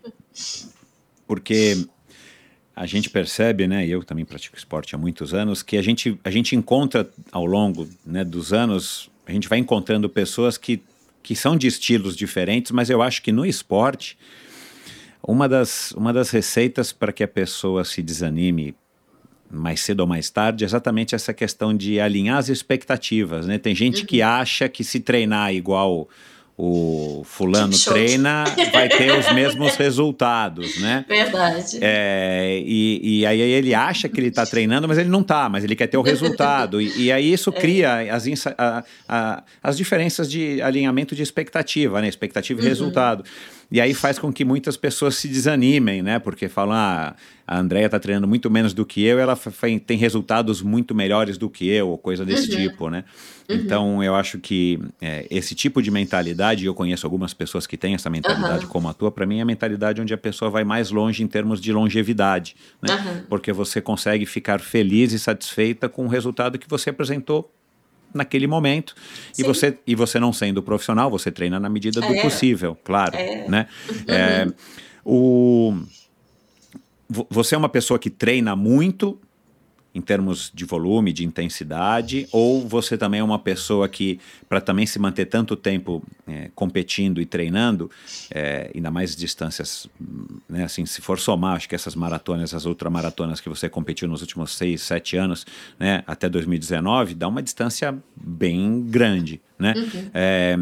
É, para se manter também motivada, porque muitas vezes a lesão acaba desmotivando, né? Ou sei lá, no meu caso, que tem uma lesão que não se cura já faz 20 anos, não consigo manter uma rotina de corrida frequente e tudo mais. É, você- como é que você administra isso, ou como você aprendeu a administrar, passando aí também talvez por diferentes técnicos e, e aprendendo muito, né? Você e o Kiko, é, podendo também conversar, isso é muito legal, né? Porque você tem um parceiro de Sim. vida e de, e de corrida que, que E vocês meu se. futuro treinador, né? Olha lá. E, e que vocês, melhor ainda, né? E que vocês podem, e que vocês podem também trocar essas experiências para poder ir achando um caminho que seja mais saudável. Como é que é isso? É, então, é, quando é, logo que a gente começou a correr, né, que a gente é, já, já fazia as, as que a gente foi fazendo as primeiras provas, sabe? A gente é, con- cons- conseguia administrar, administrar é, tranquila. Michel, eu me perdi completamente aqui, gente. Abriu a porta e eu me distraí. Não, não tem. Agora entendi. Não, eu achei que você estivesse falando, não, eu me perdi completamente. Eu, eu falei, cara, perdeu nos treinos. Não, perguntando como é que Não. você. É. Não. Senhor, gente. Você quer atender quem Dos tá treinos, aí? não. Ah, não, já, Ah. já, já. Eu, gente, eu ainda tinha falado, gente, não abre a porta. É, nos treinos, o que acontece? O nosso É, volume. se você treina muito, se você, sim. como é que você fez também para o treino de, de montanha é completamente diferente do treino de asfalto. O treino de montanha a gente treina muito por tempo. É, esse, esse final de treino para o Monte Rosa, eu tava fazendo treinos 5 horas sábado e 5 horas de do- domingo na montanha, entendeu? Então é um treino completamente diferente. Mas um treino de 5 horas na montanha, dependendo aqui em qual trilha que eu vou em Belo Horizonte, dá 18 quilômetros. Não é um, um volume muito grande, porque tem muita altimetria, tem muita subida, Aham, entendeu? Então é um treino muito diferente do quando, de quando eu treinava no asfalto. Uhum. Então eu vou te falar que quando eu treinava asfalto, o meu volume era muito maior de em quilometragem do que agora que eu treino na Claro. montanha, entendeu? entendi. Eu corro cinco vezes na semana treinando para as provas de montanha, é, mas é, o meu volume assim de, de, de distância fica mesmo durante a semana. Final de semana na, na montanha é muito difícil eu passar de, de fazer, por exemplo, agora que eu treinei para 100 quilômetros, eu não corri, eu não corri 50 quilômetros, eu não fiz um treino de 50 quilômetros. Eu Entendi. fiz dois de 20. Um, Aham. um- de 20 sábado, um de 20 domingo, entendeu? Mas eu não fiz um treino sozinha de 50, entendeu? Uhum. E a gente aprendeu isso, inclusive foi a Fernanda Maciel que falou com a gente que depois de um tempo, é, de tanto. Ela já treina há muitos anos, né? Que ela dividia os treinos dela, sabe? Isso deu muito certo pra gente, entendeu? Então, meu volume, eu fico vendo o pessoal que treinando pra maratona de asfalto, eles correm, é, sei lá, 500 quilômetros no mês. Eu falei, gente, eu vou correr 100, eu não tô correndo isso, entendeu? Então, Uhum. é bem diferente, é um treino bem diferente. Nosso volume não é tão grande assim, não. Deve Uhum. estar, deu, acho que no máximo 300, 350 quilômetros por mês, assim, de, de, de corrida. Uhum. Você mantém tudo isso anotadinho? Você também é uma pessoa que curte essa história de deixar tudo organizadinho, treino, sabendo o que você fez, o que você vai fazer? Não, é, não. É, é, é, o, o Francisco, na verdade, ele já tá me passando os treinos com auxílio do pessoal da HF, né? Ele que Uhum. tem feito as minhas planilhas, é, tem, tá- os treinos estão todos no aplicativo, mas não, eu não, eu não sou assim, não. Ele é, eu não sou assim, não. Uhum. Entendeu? Eu, eu olho o treino, chego, é ótimo, é pa- pa- o próximo agora. Legal, legal.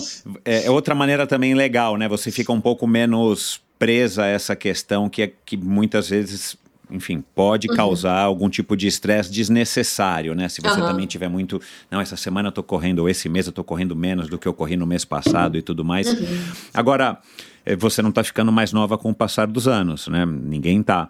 Como é que você, tirando essa, essa diferença de que você agora tá mais, enfim, curtindo mais correr na, na montanha, como é que você como é que você está fazendo para se recuperar? Ou quais são as mudanças que você está sentindo né, durante os treinos ou depois dos treinos no seu corpo, na recuperação? E como é que você está tá reagindo? Como é que você está tentando driblar isso, se é que é possível? Tudo é mais lento, né, Michel? Tudo é mais difícil. É, você falou da, da lesão que você tem aí há 20 anos. É, em 2018, quando eu fiz a, a, minha, a minha prova de 100 milhas, a Western States, eu, te, eu causei condropatia patelar nos meus dois joelhos. Nossa. É, que também não, não, tem cura, não tem jeito, né? De vez em quando eles dão um grito aqui, sabe? Eles incomodam. Falo, peraí, filha, vamos devagar, vamos diminuir trem aí. É, então fica tudo mais difícil, a gente sabe, para emagrecer, para tudo é mais difícil, né? A gente, é, é, o metabolismo vai ficando muito mais lento e tudo fica bem mais complicado, entendeu? Uhum. Eu acho que a gente tem que se cuidar mais, é, tem que fazer fortalecimento, não tem jeito, não adianta, não existe mágica, né? Uhum. Não é só sair correndo, a gente tem que se cuidar bem mais é, com, a, com, a, idade, com, a, com 44 anos agora, eu acho que parece que tá cada vez pior, sinceramente. Meu Deus do céu. Eu lembro da época que a gente chegava e bebia, comia. Eu acho inimaginável isso agora, a gente sair, ficar até quatro horas da manhã. Eu falo, gente, eu não consigo, eu não sou, eu não sou ninguém no dia seguinte, sabe? Meu Deus do céu, pois é, é. então. É, então é tudo muito diferente, fica tudo muito mais difícil. A gente tem que se cuidar, vai, vai se policiando bastante, vai se, é, é, tem que ter nutricionista, tem que ter acompanhamento de tudo, sabe? De médico, uhum. de tudo. E, inclusive, é, em 2019, depois de fazer minha última prova, eu já tinha abandonado o TMB em 2019, em agosto, o 170, eu fiz só 95 lá. E vou, vou é, como eu não fiz a prova inteira, eu, tro eu ia fazer a, nas ilhas reunião, eu ia fazer 65. Eu falei, ah, não completei o TMB, vou aumentar a distância. Fiz 120 lá, senti mal de novo, voltei, procurei um médico, um pneumologista, eu descobri que eu tenho asma, eu tomo remédio Uau. todos os dias, inclusive. Ele e piorou essa época para mim de tempo seco aqui em Belo Horizonte, de frio é muito pior, aumentou, tô tomando quatro doses de, de, do remédio Uau. que eu tomo para asma, então uhum. tudo vai piorando. E essa asma minha foi, foi causada pelas grandes distâncias, pelo esforço. É, contínuo, Uau. entendeu? É, uhum. eu, eu, não, eu nunca tive problema respiratório assim antes. Uhum. E isso é uma coisa que que, que evolui, ele não sabe, não se sabe? Como é que, como é que fica não. a corrida, né, o teu futuro e, e a relação com a asma? É, não, ele não sabe o que, que pode ser. Na verdade, ele brincou que ele ia me usar de exemplo, que eu tinha acabado de fazer uma prova de 37 horas e tinha asma. Ele ia falar com os residentes dele, ó, oh, vocês estão fazendo corpo mole, não. A minha paciente Uau. correu 37 horas e ela tem asma. Caramba! é, então ele, assim, o remédio ajudou bastante. É, a gente vê a diferença quando eu tô, eu, agora tô, que aumentou as doses, inclusive, o tanto que eu tô correndo bem melhor. Eu uhum. parei de chiar eu tava chiando na corrida, Uau. achei que era cansaço mesmo, sabe? Então, ele não sabe se, se pode piorar, se pode evoluir. Eu nunca tive uma crise nada sério de asma, entendeu? É, Mas eu tenho, eu tenho que tomar o remédio todos os dias. Eu tomo, não é só quando eu tenho crise usar bombinha, não. Tem uhum. que ser de uso contínuo. Uhum. Como é que você e o, e, o, e o Kiko, vocês escolhem a prova. Eu entendo que está nas férias, enfim, né? Vamos viajar, mas é, é com relação somente ao destino ou vocês escolhem provas com características A, B ou C que vocês mais gostam? Se é que vocês têm uma característica, enfim, que vocês mais preferem, como é que vocês escolhem as provas? Não, então, o, o, as corridas de montanha até vai acabar agora, mas tinha o circuito Ultra Trail ah. World Tour. Uhum. Então a gente que são as melhores provas do mundo, inclusive, né? E a gente sempre ia pelas provas do circuito, uhum. que são as provas que a gente sabe que as organizações vão ser impecáveis, que vai ser tudo bacana, entendeu? Que são em lugares que a gente tinha vontade de conhecer. Então nossas provas eram escolhidas pelo circuito. Agora ele vai acabar, tá desmembrando, estão criando outros circuitos. O próprio UTMB vai ter um circuito UTMB, entendeu? Então uhum. a gente acaba escolhendo por por conta disso, sabe? Esses circuitos que a gente sabe que vai ser uma prova muito boa em lugares muito bacanas. Uhum. E pelo teu currículo, eu acho que você repetiu já a, a UTMB, é, que é no Mont Blanc, né? Para quem não sabe, né? Ultra Trail do Mont Blanc, que é uhum. super famosa, né? É, mas fora essa prova, eu acho que não sei, né? Você me passou um currículo mais resumido, mas vocês repetem a, a, as provas? Isso também é legal para vocês? Ou vocês também dão preferência para experimentar provas, sempre provas diferentes para conhecer novos lugares e tal? Na verdade, o TMB eu não repeti. Eu fiz, são várias hum. distâncias. O circuito ah, não, lá tem. Sim, pro... é. É, tem prova de 55, 100, é. 120 170. Então eu tava fazendo todas as distâncias. Só falta agora 170 que eu abandonei em 2019. Uhum. Eu, inclusive, eu, se eu, eu quando, se não, quando eu completar os 170, eu acho que eu vou ser a única mulher do Brasil que completou as quatro distâncias. Uhum. Ainda mulher não teve nenhuma que fez as quatro, não. Uhum. É, então a gente repete. Mas, o, mas o percurso é o mesmo, ele só, vai, ele só vai ficando cada vez mais longo não, ou muda completamente? Não, muda. Tem, é, tem lado contrário, tem diferença, não, ah, não muda, tá. muda, o circuito uhum. muda, entendeu? Tem trechos uhum. que a gente não passa o 170, é, do, o 100, entendeu? Muda. Então é uhum. muito bacana por causa disso. Você uhum. não parece que você está fazendo a mesma prova todo ano, sabe? É, muito, ah, é bem ah, diferente. Legal. É legal. muito bacana. Mas, por exemplo, você já voltou para, sei lá, correr no Monte Fuji uma segunda vez, ou a própria Comrades? Não. Não, mas eu voltei no Ultra Trail Capital. A gente já correu duas vezes. A gente é apaixonado com a África do Sul. Desde que a gente foi na Conrads, é, a gente, eu voltei duas vezes, né? Quando o Francisco correu e quando eu corri em 2014. Aí a gente voltou para fazer, quando a gente foi fazer montanha, a gente já fez, fez Ultra Trail Capital é, 2017 e 2018. E a Uhum. gente, em 2019 para 2020, a gente passou ano novo, inclusive, em Cape Town, de tanto que a gente ama Nossa, aquele que lugar. delícia, a gente é é apaixonada maravilhoso, é. com aquela cidade. Então, acho que é, é o lugar que a gente mais voltou. O resto, eu, eu acho que a gente não, acabou não repetindo. não. Voltamos na Vulcano também, no Chile. Que é uma prova muito bacana, mas é, raramente a gente repete. Muito difícil a gente repetir prova. Tem muita prova para correr, né? Então, Então, muito é, é, difícil. é. É. Pensando nessa liberdade, né, nessa possibilidade que vocês têm de correr provas em montanha e de, dessas distâncias absurdas, hoje em dia tem um calendário, enfim, absurdo, né?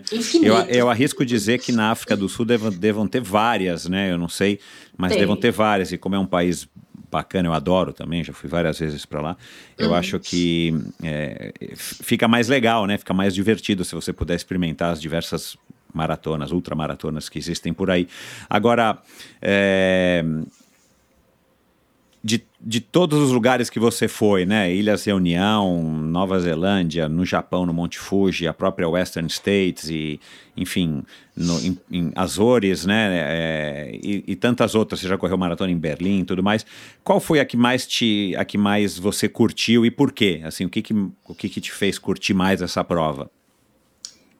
É, a Western States. É, é as provas de trail nos Estados Unidos são completamente diferentes. Parece que você está correndo com a sua família te assistindo.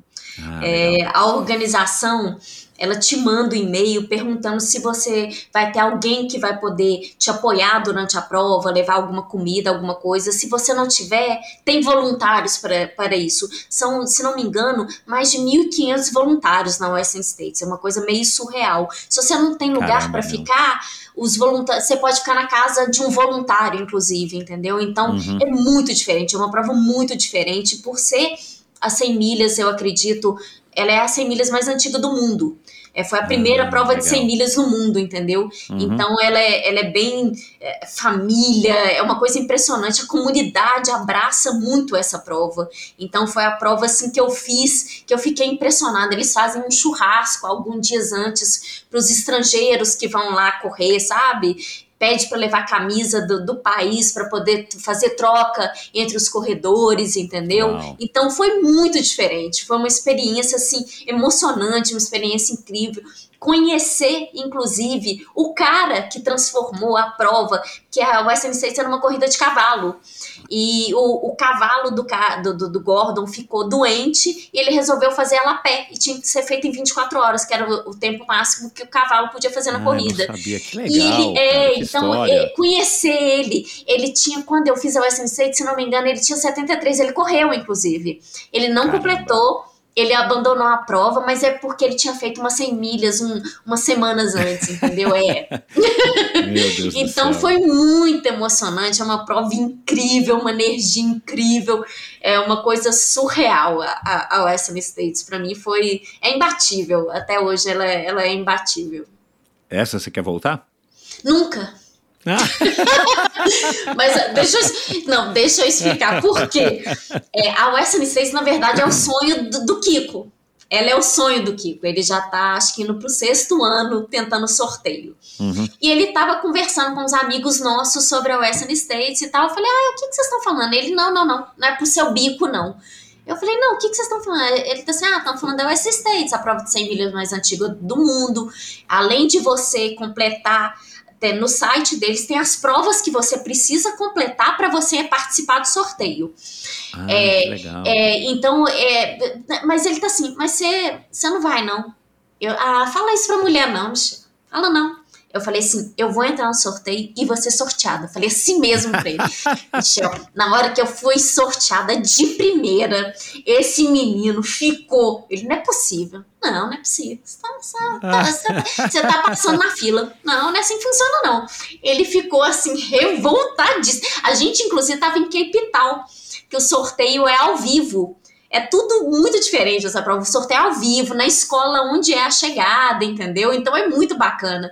Na hora que, que a gente não tava nem assistindo nem nada, uns amigos nossos, esses amigos que estavam conversando, que me mandaram falando: Deia, você foi sorteado para assistência. Eu falei: Ó, oh, Kiko, estão te sacaneando, falando que eu fui sorteado. Ele fechou a cara na hora e falou: eles não brincariam com isso. Na hora que entrei no site, eu vi que eu fui sorteada. Eu falei: Senhor, onde eu fui me meter? o que pega na Western States, Michel, por mais que tenha sido muito emocionante, uma prova incrível, assim, eu não suporto correr no calor. Eu ah, sofro né? muito no calor. Uhum. E a prova é mais de 40 graus, é no verão da Califórnia, é uma coisa assim surreal. É, eu nem sei qual foi a sensação térmica da prova, mas é, não chegou a ser o recorde de calor, mas foi um ano muito quente, tanto é que eles tiveram que mudar um pouco o trajeto, que deveria ter neve logo na largada, no início da largada não tinha. Uau. Tava muito quente, foi um ano uhum. muito quente, e eu sofri demais com calor. Eu falei, eu prometi para mim mesma que eu nunca mais faço isso comigo, entendeu? Uhum. Eu corro um calor de 26, 27 graus, eu ainda tolero, mas mais de 40 graus é, é muito surreal. É uhum. muito surreal. Então foi muito sofrido. Eu falei, não, não preciso disso. E você já passou, já enfrentou em alguma prova, alguma situação que, enfim, que te colocou em dúvida se você iria conseguir terminar ou passar, sei lá, por muito calor ou por muito frio, ou sei lá, torcer um pé, algum perrengue assim, em alguma prova? Teve. A Fiord. A Fiord acontece, é, no, ela é no Chile, numa região muito inóspita. Uhum. É, então é, é um lugar muito difícil, é muito complicado para correr. A marcação da prova não é muito boa. Eu era de noite, eu estava tava sozinha, essa prova até ficava bastante tempo sozinha, eu tava sozinha na prova, eu fui pisar, era lama, eu uhum. achei que era uma coisa rasa. Michel, eu tenho 55, a lama veio quase no meu peito. eu não conseguia sair, Michel. Eu fiquei presa na lama presa.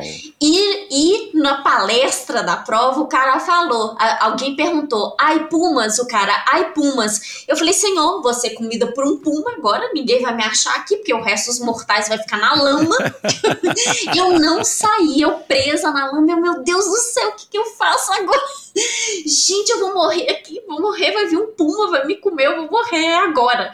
Aí chegaram três brasileiros que me ajudaram a sair da lama. Foi a primeira vez que eu senti muito medo de correr sozinha. Eu sempre fiz prova sozinha, eu não faço com ninguém, eu faço a minha prova. Uhum. E eu falei, gente, eu vou com vocês. Eu, eu, eu não fico mais sozinha nessa prova, não dava. Eu fiquei com muito medo, realmente. A gente já a, a própria Monte Fuji tem urso, né? É, Francisco no Monte Fuji eu corri 90, ele fez os 170 lá. Ele recebeu aviso: ursos foram vistos na trilha, cuidado, use seu sininho.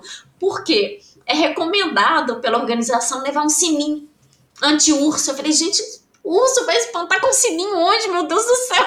Não, mas é, é, é um sininho para espantar o urso? Não, não, é um sininho qualquer, um sininho. Você tem que levar um sininho para fazer aquele barulhinho. Eu realmente eu nem sei que. Deve que irritar o urso. É, assim, só, é, é, incomodar o urso. E tinha gente que corria o tempo inteiro com esse sininho amarrado na mochilinha, tocando. eu, Senhor!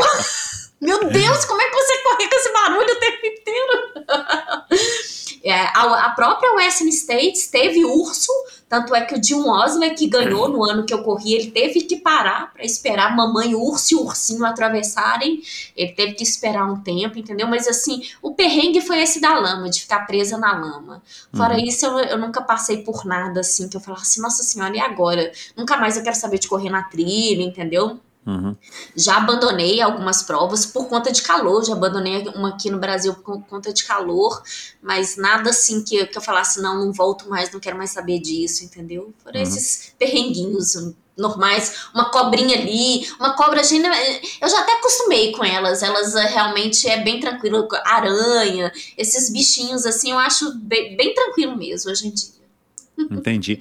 É, em, não lembro, né, se foi abril ou maio, lembra que teve no começo desse ano, no primeiro semestre, né, na China, né, teve uma uhum. reviravolta no, no, clima e numa outra maratona lá, meu, muita gente morreu e tudo mais. É, eu tenho a impressão que talvez alguns protocolos, principalmente dessas corridas mais, mais famosas, tipo Western States ou a própria Ultra Trail do Mont Blanc, elas talvez passem a exigir alguma coisa mais, mais enfim, no sentido de estar favorecendo a segurança dos, dos competidores, né? O que, assim, como é que você, como é que você reagiu a essa notícia? O que, que você É. acha desse assunto? Você que já participou de tantas provas, ainda mais como amadora, né? Porque a gente tem a impressão que talvez Uhum. os profissionais talvez sintam menos, o cara fica menos tempo, o cara talvez né, Uhum. eh, tenha mais experiência. Mas como é que é para você? Como é que você eh, vê isso?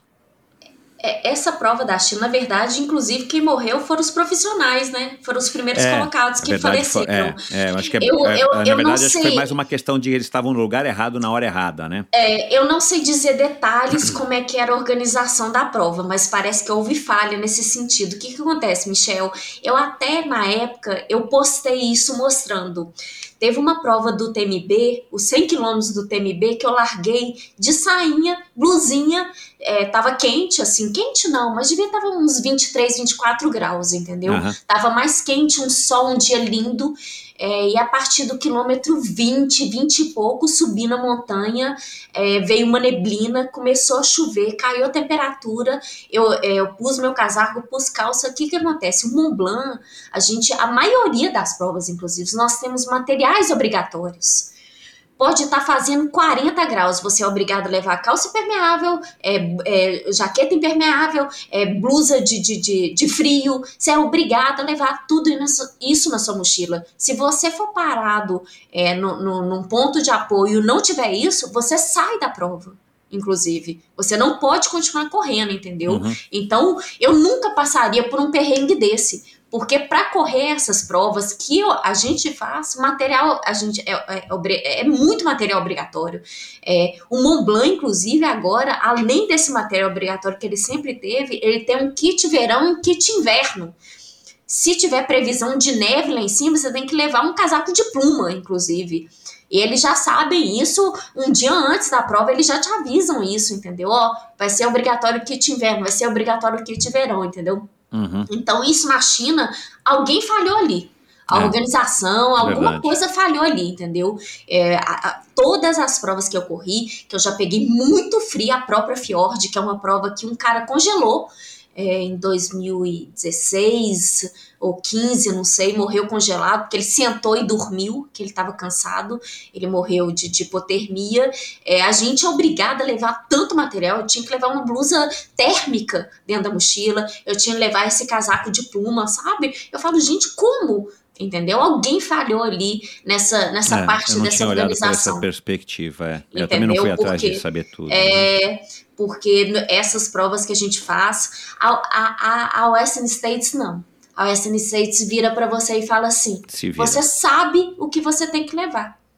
Os, os profissionais, inclusive, correm só com uma garrafinha na mão. Eles não levam nada. Eu, que sou, né, que eu sei que eu sou mais lenta, que eu ia passar mais tempo durante a corrida, eu corri de mochila. Eu levei até casaco. Entendeu? Eu levei calça, eu levei tudo. Eu não sei o que, que vai acontecer se eu precisar parar. Eu tô naquele calor intenso, mas a gente sabe quando a gente para de correr, a gente começa a sentir frio. Exato. Pra claro, fazer é. treino aqui em Belo Horizonte, eu levo casaco, eu levo manta térmica, eu levo uma- um mini material obrigatório, entendeu? Uhum. Então, quando a gente vai pra, pra trilha, a primeira coisa que a gente tem que aprender é isso. Você tá na montanha, a temperatura muda de repente, entendeu? Você tem que estar prevenido pra tudo isso. É isso, Você você não sabe o que, que vai acontecer, se você vai se perder, se você vai torcer um pé e vai Sim, ter que ficar é. lá, né? Não tem como se É. deslocar esperando um resgate ou alguma coisa assim, né? Sim, e lá na China, se não me engano, era inverno ainda. É. Não, não, não tinha entrado nem a primavera. Como é, É, que você final sai do correr? inverno, Você, né? você não tava com um casaco, você não tava com uma calça, é montanha, gente. Tudo pode mudar de repente. E foi essa minha prova de CCC foi exatamente assim. Eu larguei com sol, um, um dia lindo, tudo bonito, e de repente choveu a- quase a prova inteira a partir do quilômetro 20. Que eu corri de calça e casaco a prova inteira, entendeu? Uhum, Então é isso. Uhum. A gente tem que ser bem prevenido, tem que ser bem consciente na montanha. psicologicamente, como é que você resolve essas questões? Às vezes até assim, tipo, ah, agora eu tô desanimado, né? Agora, acho que num, num desses vídeos do, do, do, Fôlego eu vi o, o Kiko falando, ah, agora eu tô bem chateado, tô desanimado, ele sentado lá, não sei, ele tava perto de um posto de água, não sei que prova agora que foi. E como é que você reage a esses momentos que talvez você não esteja animada como você tá aqui agora, sentado aí na, na cadeira da sua casa, é. né? Que vai pegar um trecho muito difícil e tal, como é que é psicologicamente? É muito tempo correndo, né, Michel? A gente sabe que as provas são muito longas, né? É, às vezes eu recorro à música, a música me dá uma animada de eu cantar na trilha, assim, sabe? para dar aquela energia a mais, entendeu? Ou eu converso. Essa prova da Inês Reunião era muito engraçado, que é uma prova quase 100% de francês. Uhum. Quase não tinha estrangeiro. Era uma coisa bem surreal, assim. E eu conversava com eles. Eu falo inglês ok. Francês é só bonjour, Michel. Mas eu conversei horrores com a galera. Eu falei, ai, gente, tá, eu, foi quase 30 horas, 38 horas de prova. Gente, tô precisando conversar conversava com fulano e falava, eles me entendiam. É, é isso, cara, eu começa a bater papo com a galera, entendeu? Então eu vou, eu preciso para ir me distraindo. Uhum. Quanto mais introspectiva eu fico, eu acho que eu me sinto pior, entendeu? Se eu tiver alguém para comunicar ali, eu acho muito bacana isso. Essa, essa interação estrangeira na corrida é muito bacana. E a corrida de trilha tem uma coisa diferente da corrida de rua. A corrida de rua, você vê alguém que desistiu e parou, você deixa ele ali né? Você continua correndo. Raramente a gente para e pergunta se tá precisando. Na corrida de trilha, não. Inclusive, uma prova que eu fiz, tinha um cara deitado no alto da montanha para ir dormir. De noite, já tava mais frio. Eu acordei ele e obriguei ele a seguir comigo até o próximo ponto de apoio. Eu falei: aqui você não vai dormir, não. Eu não quero chegar no final da prova e descobrir que você morreu, não. Você vai seguir comigo. Levei o cara junto comigo, ele ria. Ele, mas eu quero dormir. Ele vai dormir, vai dormir no ponto de Dorme, apoio. O ponto de apoio tá aqui a 3 quilômetros. Você vai junto comigo. então é, é, é, a gente vai tentando buscar alguma coisa para te dar, que é continuar dando aquele ânimo, né? Uhum. Chegar no ponto de apoio dá muito ânimo, porque é sempre muito cheio, muita gente, é muito bacana, sabe? Então. Uhum é difícil, não é fácil não, né? É muito tempo de corrida, né? Não é fácil não. A SM States, inclusive, é, eu caí bastante. Acho que foi a prova que me deu mais baqueada. Uhum. É a única 100 milhas que eu fiz até agora, né? Então é, é muito difícil. 100 milhas é. Mas eu quero fazer uma de 330 ainda. Milhas? não, não. Quilômetros. Ah, aham. Não no Alasca, né? Não, não. não né, porque tem aquela, né, chamada Edita Rod, né? É, não. Que, que deve não... ser muito legal, mas talvez não para os brasileiros, né, cara? Eu, eu é não gosto extremo, nenhum frio. dos dois extremos, exatamente. Nem no deserto, nem no Alasca. Né? Eu acho que não precisa de nenhum dos dois. Uhum. É, é, demais. Agora, uma curiosidade. Um, essa prova na, nas Ilhas Reunião foi uma prova é, com cenário legal, é um lugar bonito, porque, cara, eu acho tão, sei lá, acho tão exótico, né, cara, do lado de lá de Madagascar, cê, cê for, vocês foram para Madagascar, tem uma escala, ou sei lá, da África do Sul para lá, e vocês estavam também ao mesmo tempo tão pertinho das Ilhas Maurício, né, que é um lugar paradisíaco. Cara, a gente não foi, a gente continuou na Ilhas Reunião, e é uma ilha surreal, Michel, surreal. A minha largada, que eu fiz 120, eu parecia que eu tava nos Alpes suíços uma ilha tropical e você eu sim larguei com frio foi em pleno outubro é, que já é uma época quente entendeu uhum. então eu larguei parecia que eu tava nos Alpes uma região belíssima belíssima e você começa a descer aquele mar maravilhoso é, é, é, é uma ilha muito bonita, muito bonita mesmo. A região para correr lá é muito linda. A gente gostou pra caramba. E depois da, da prova, a gente ainda ficou alguns dias lá. E o interessante da Ilha Reunião, que de um, acho que uns 3, 4 anos para cá, começou a ter muito ataque de tubarão. E então as praias lá tem uma redinha cercando onde você pode entrar na praia. eu, meu Deus, eu não entro nem nessa redinha. É. E tem uma praia lá que a ilha é muito grande. Você roda muito. Pra você ter ideia, da minha largada, do hotel que eu tava até minha largada, acho que foram umas três horas de ônibus. Caramba. É, É, eu é vi no mapa, coisa. é uma ilha grande, bem maior do que as, a- as Ilhas Maurício. É muito grande, é tudo Aham. é, é- é muito distante, né? Então Uhum. aí a gente foi para uma praia até que tinha uns recifes que lá era tranquilo, podia usar, entrar, não tinha redinha não, entendeu? Mas é, um- é muito bonito, eu fiquei impressionada, impressionada. E é uma prova também bem, bem típica, assim, sabe? Vários corredores famosos de trail já correram, o Kylian Jornet já correu lá, o- é, vários corredores já estiveram lá. É muito bacana. E, e eles têm uma, uma coisa, você é obrigada a largar com a blusa da prova. É uma blusa até quente. Eu falo, gente, não tem uma blusa, um tecido mais fresquinho aí pra gente, não? E obrigado a chegar com a blusa da prova. Uau. Eu não, eu não sei por que isso, mas é, tem, tem essa obrigatoriedade, entendeu? Uhum, Então fica todo mundo bonitinho, uniformizado, todo mundo com a mesma blusinha, sabe? Na foto fica lindo. É, eu não sei, eu, eu- você falando aqui agora, eu, eu não lembro, acho que. Não sei se foi a Fernanda, mas acho que foi a Fernanda, não foi acho que a Manu, não. Foi a Fernanda Marcel que falou que acho que era uma das provas que ela mais gostava, se eu não me engano, né? Se eu não me engano. É, se a gente conseguir chamar o Kiko aqui agora e perguntar para ele, ele que é a pessoa que melhor te conhece, qual que é a, a, a tua é, melhor característica, assim, como corredora? O que, que ele diria? Uma Nossa. característica mais admirável. Como co- eu acho que é essa persistência minha, sabe? Essa é, é, de, de falar que eu vou fazer, eu vou fazer, eu vou completar, eu vou terminar, entendeu? Eu vou conseguir. Eu, eu tenho esse pensamento, meu pensamento é, é qu- quase sempre muito positivo, sabe? Uhum. Eu falo isso quando ele fala, eu, eu brinquei com ele no negócio da Western States. É, de, de- de sorteio, eu falei, ó, final do ano tá chegando, mais uma, um sorteio aí. Ele é, pois é, se eu for sorteado, eu falei, tá vendo? É por isso que você não é sorteado. Quando eu falei com você, eu falei, eu vou ser sorteada, entendeu?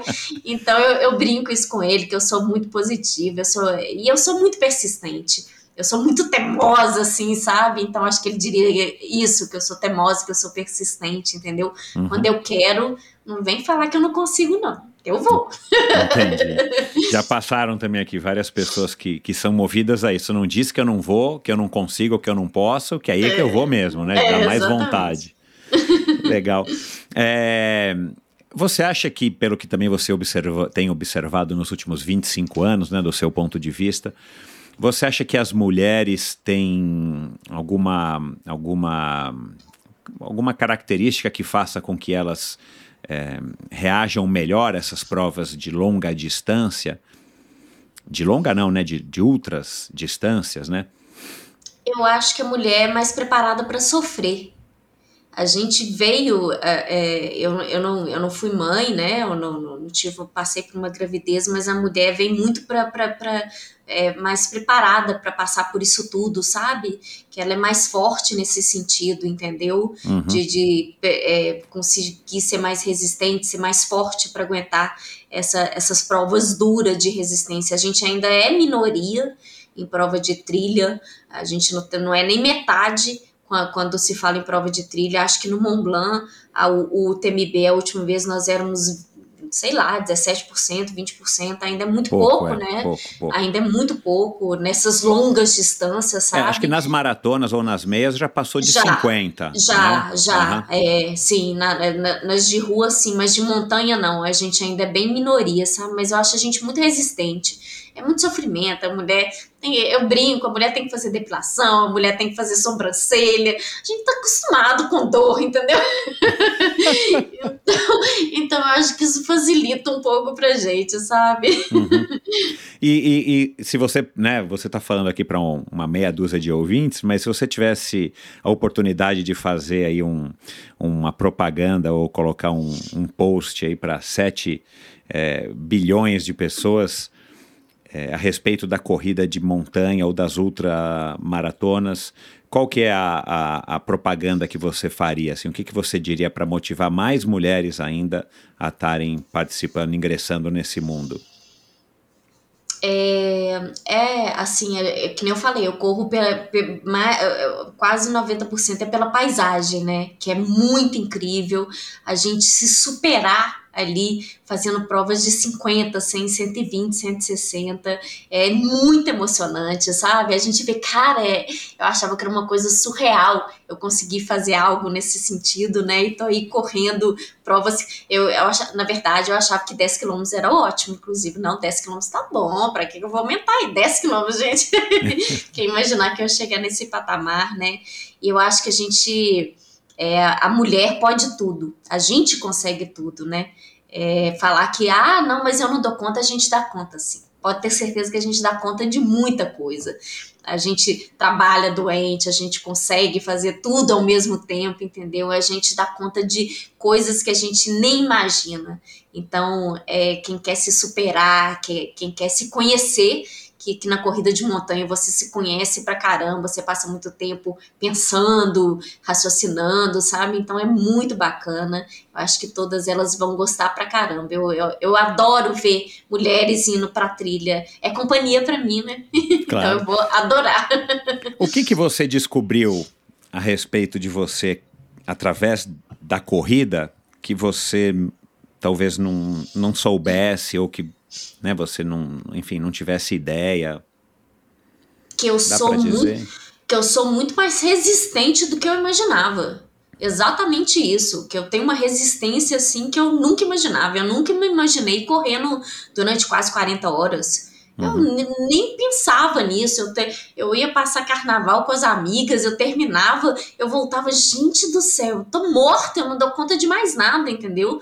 E hoje em dia, pensar que eu passo 40 horas caminhando, correndo, é, sabe, subindo e descendo montanha é surreal é, ver o tanto que eu sou resistente no auge dos meus 44 anos. Eu não sou nem mais menina, né, gente? Não sou velha, obviamente, né? Eu, a, a gente já é outra geração, mas eu não sou mais menina, então eu tô correndo 40 horas na montanha e ver que eu sou resistente, para mim é surreal isso. A menina sedentária, né? Que até os 18 anos era muito sedentária, que não queria jogar handball, que quebrava o dedo. que quebrava o dedo no basquete, que não tinha resistência nenhuma. que não conseguia correr meia quadra, sabe? Então a corrida me vê, me fez ver isso, que é que, é, que eu sou muito resistente. Na régua você tem 1,55m, né? Mas talvez é, é, é, metaforicamente você já deve ter o quê? 1,80m? Ah, um pouco mais, eu acho. Não, e o melhor para mim, quando eu encontro alguém que só me conhece no Instagram e me vê pessoalmente, fala: gente, nossa, mas você é pequena, né? eu achei que você fosse mais alta. é, é, bom, para a gente começar, para a gente terminar aqui, começar a terminar, né? Na verdade, está errado. Para a gente terminar, Andréia, quem são seus ídolos assim que você que você se inspira, que você se espelha, ou que que você almeja, que você admira e por quê? Então, meu marido. Meu marido é meu ídolo. É não é ele início... que entrou e que está sentado aí na frente, não, né? Não. ele, ele não tá nem aqui, né? Eu tô uhum. na casa da minha mãe. É meu marido. Ele, assim, eu fico impressionada com a força, com a garra dele, sabe? E, e, eu acho que a gente, nosso momento de maior parceria, que foi a Western States, para quem não sabe, no quilômetro 90 eu podia ter um pacer correndo comigo. E ele entrou e correu 70 quilômetros comigo. Eu ah, morta, legal. eu não conseguia fazer quase nada mais, entendeu? E ele foi, ele, assim, não me carregou porque não podia, obviamente. Mas eu falo, eu completei o Western States graças a ele. Eu não teria completado sem ele, entendeu? Uhum. Então eu vi que o tanto que ele é uma pessoa forte, tanto que ele é determinado, sabe? É, ele tá aí, é, é, é ele trabalha, ele faz faculdade, ele, ele treina para uma prova de 100 milhas, entendeu? Então, eu acho que ele é meu maior ídolo, com certeza. Bacana, cara, que legal, que declaração bacana. Tomara que ele ouça. Sim. e, e para terminar, e né? Me deu um e... presente. Qual o presente? A corrida? É, não, não, vamos, não. Me dá um tênis, né? Depois de ouvir essa declaração ah, bonita, ah, claro, amor, um claro, tênis claro, novo. É. é, e para terminar, qual é a prova assim que você sonha em fazer, vocês sonham em fazer e ainda não chegou o momento por algum motivo? Assim, tem alguma prova, sei lá, na Groenlândia ou sei lá onde que você fala, não, esse lugar eu quero conhecer e, e ainda por algum motivo não chegou a oportunidade? Na verdade, ele vai ficar bravo comigo. Na verdade, eu quero fazer a Hard Rock, que é uma prova nos Estados Unidos é, que é uma prova que tem, ela é de altitude até, ela, ela corre bastante tempo na altitude. É, é o sonho dele também, inclusive. Eu já brinquei falando que eu vou ser sorteado antes de, né? dele. é uma prova muito tradicional nos Estados Unidos. Você termina a prova é, tá a pedra com o símbolo da prova, que o, os ganhadores chegam e beijam essa pedra, entendeu? As provas nos Estados Unidos são, assim, sensacionais. É, eles transformam é, num, num, negócio, né, é, um é evento, é, A organização é uma coisa impressionante, entendeu? Então, acho que depois de ter feito é, Monte Fuji, ter corrido na Nova Zelândia, esses lugares tão diferentes, tão incríveis, a própria Ilhas Reunião, Cape Town, entendeu? Eu acho que no momento agora é a Hard Rock, eu tenho muita vontade de fazer. Ele vai ficar bravo. vai falar que eu vou roubar de novo a vaga dele. E você tem planos de se, de se candidatar para o sorteio em, então, em breve, a ano que vem? Não, a Hard Rock é, é igual ao Western States, tem uma lista de provas que você precisa completar ah, tá. e são provas de 100 milhas. E uhum. como eu não vou fazer por enquanto esse ano nenhuma prova de 100 milhas, então por enquanto não. Ainda vai não, ser mais Não dá nem para se candidatar para o sorteio. É, é, exatamente. Então, por enquanto, ainda não tem nenhuma previsão de, uhum. eu fazer. Uhum. É, agora, só uma curiosidade, já que você falou nos Estados Unidos, e a Barkley Marathons, o que, que você acha? Senhor, não. Não, é muita loucura. Eu falo, cara, eu me perco com prova com marcação. Imagina de orientação, Michel. É, é uma, uma, prova mais a, como prova é, de aventura, né? É, é uma prova de, de orientação. Eu sou desorientada, gente. Com marcação eu tô me perdendo. Imagino sem marcação. Não, eu acho que é muito sofrimento. Ele é muito sádico, né? Ele, o, o, o organizador da prova, ele é muito divertido e muito sádico, né? Então, não. Eu acho que a Barclay não é para qualquer um. Não. Não, é, não é qualquer um que pode chegar e se candidatar, eu quero correr essa prova. Inclusive, esse ano, inclusive, ano, na verdade, ano passado, era para ter ido o primeiro brasileiro. Ele é, foi. Então, eu, eu lembrei dele que eu gravei com ele agora, faz pouco ah, tempo, é. o Henrico Frigieri, né? Que na verdade é... é um corredor de aventura. Sim, ele que tem curte tudo a ver essas com a ultramaratonas. Sim, é, é. ele tem tudo a ver com a Barclay, entendeu? Então não, não é qualquer um que chegue e já, ah, eu já fiz 50 quilômetros na trilha e vou correr a barra. Não, você não vai, meu filho, você não vai entendeu? Então, é. é uma. Não, eu não tenho nem vontade de correr. É muito perrengue, eu, hein, Cruz Credo. Você assistiu o documentário? já, já, já assisti. Eu acho divertidíssimo. E todo ano a gente acompanha, né, pelo Twitter a prova. Esse ano teve, inclusive, teve, né? É. A, pró a própria Koenig é, do Water, que ganhou a Western States quando eu corri, é uma corredora foda. Ela corre, que ganhou o TMB ano passado. É uma corredora americana que é, ela é foda. Ela não completou a Barclay, entendeu? Eu acho ela mega forte ela já fez outras provas, ela, ela conseguiu vaga para Barclay completando uma outra prova do, eu esqueci o nome do organizador da Barclay. É, agora me fugiu aqui também. Ela completou uma prova que era um circuito, acho que de uma milha e 300, uma milha e 600, quem der mais volta nesse circuito ganha, entendeu? Ela ganhou passou não sei quantas horas correndo isso, sabe? É uma coisa meio surreal. Eu acho ela muito forte. Eu falei, cara, ela não completou a Barclay, então não, não é para qualquer um, entendeu? É. Não. é, assim, eu, eu enfim, não, não entendo de, de, de, de corrida de montanha, e claro, né, é, só assisti o documentário da Barkley, mas uhum. os argumentos do, do, do Henrico, que ele deu aqui para mim na nossa conversa, eu acho que são bem, bem válidos nessa história de que ele diz que os caras que, que, que, que, vão lá e não conseguem completar, que é a grande maioria, né? Parece Sim. que é 1% né, das pessoas que terminou Sim. até hoje, não são corredores de aventura. Ele acha que pelo fato de ele ter experiência em, em trilha, de, dos perrengues, né? De, de se arranhar inteiro, de, de se localizar e, e tá de passar frio, calor, tá acostumado uhum. com a orientação e ter uma velocidade, que também tem a questão da velocidade, né? Porque Sim. se é cortado, ter uma é. velocidade é. razoável, é, talvez favoreça com que ele aumente, quer dizer, que aumente as chances dele de terminar, né? Que vai ser bacana, né, para o Brasil, porque Não. eu aposto que se ele terminar vão surgir aí, não muitos, mas vão surgir aí outros brasileiros que vão na esteira aí Sim. de tentar esse desafio, né? Sim, eu acho que sim, com certeza, eu concordo com o Henrique. Eu acho que ele, como corredor de aventura, teria muito mais experiência do que um corredor só de montanha. Exato, é, é porque tem essa, essa questão de, de passar esses perrengues e, e, né, e ter que se preocupar com a orientação e correr É. ao mesmo tempo, ao É. mesmo tempo se hidratar, e, enfim, né? E pelo que dá para ver no vídeo, no filme, cara, passa por uns lugares bem, bem não, não, não próprios para corrida, né, cara? Sim. Que é bem o que acontece nas corridas de aventura, né? O cara Uhum. faz, fazem você passar por lugares que não é, que na verdade não foram desenhados para você correr, para ninguém correr, né? Verdade. Mas legal, Andréia. é, quem quiser te acompanhar, te seguir aí nas tuas redes sociais ou no teu Instagram, que eu acho que é onde você é mais ativa, né? Uhum. É, passa aí, por favor, e dá um último recado antes da gente encerrar esse bate-papo aqui, bem legal. O Instagram é Andréa Vidal, Andréa sem I.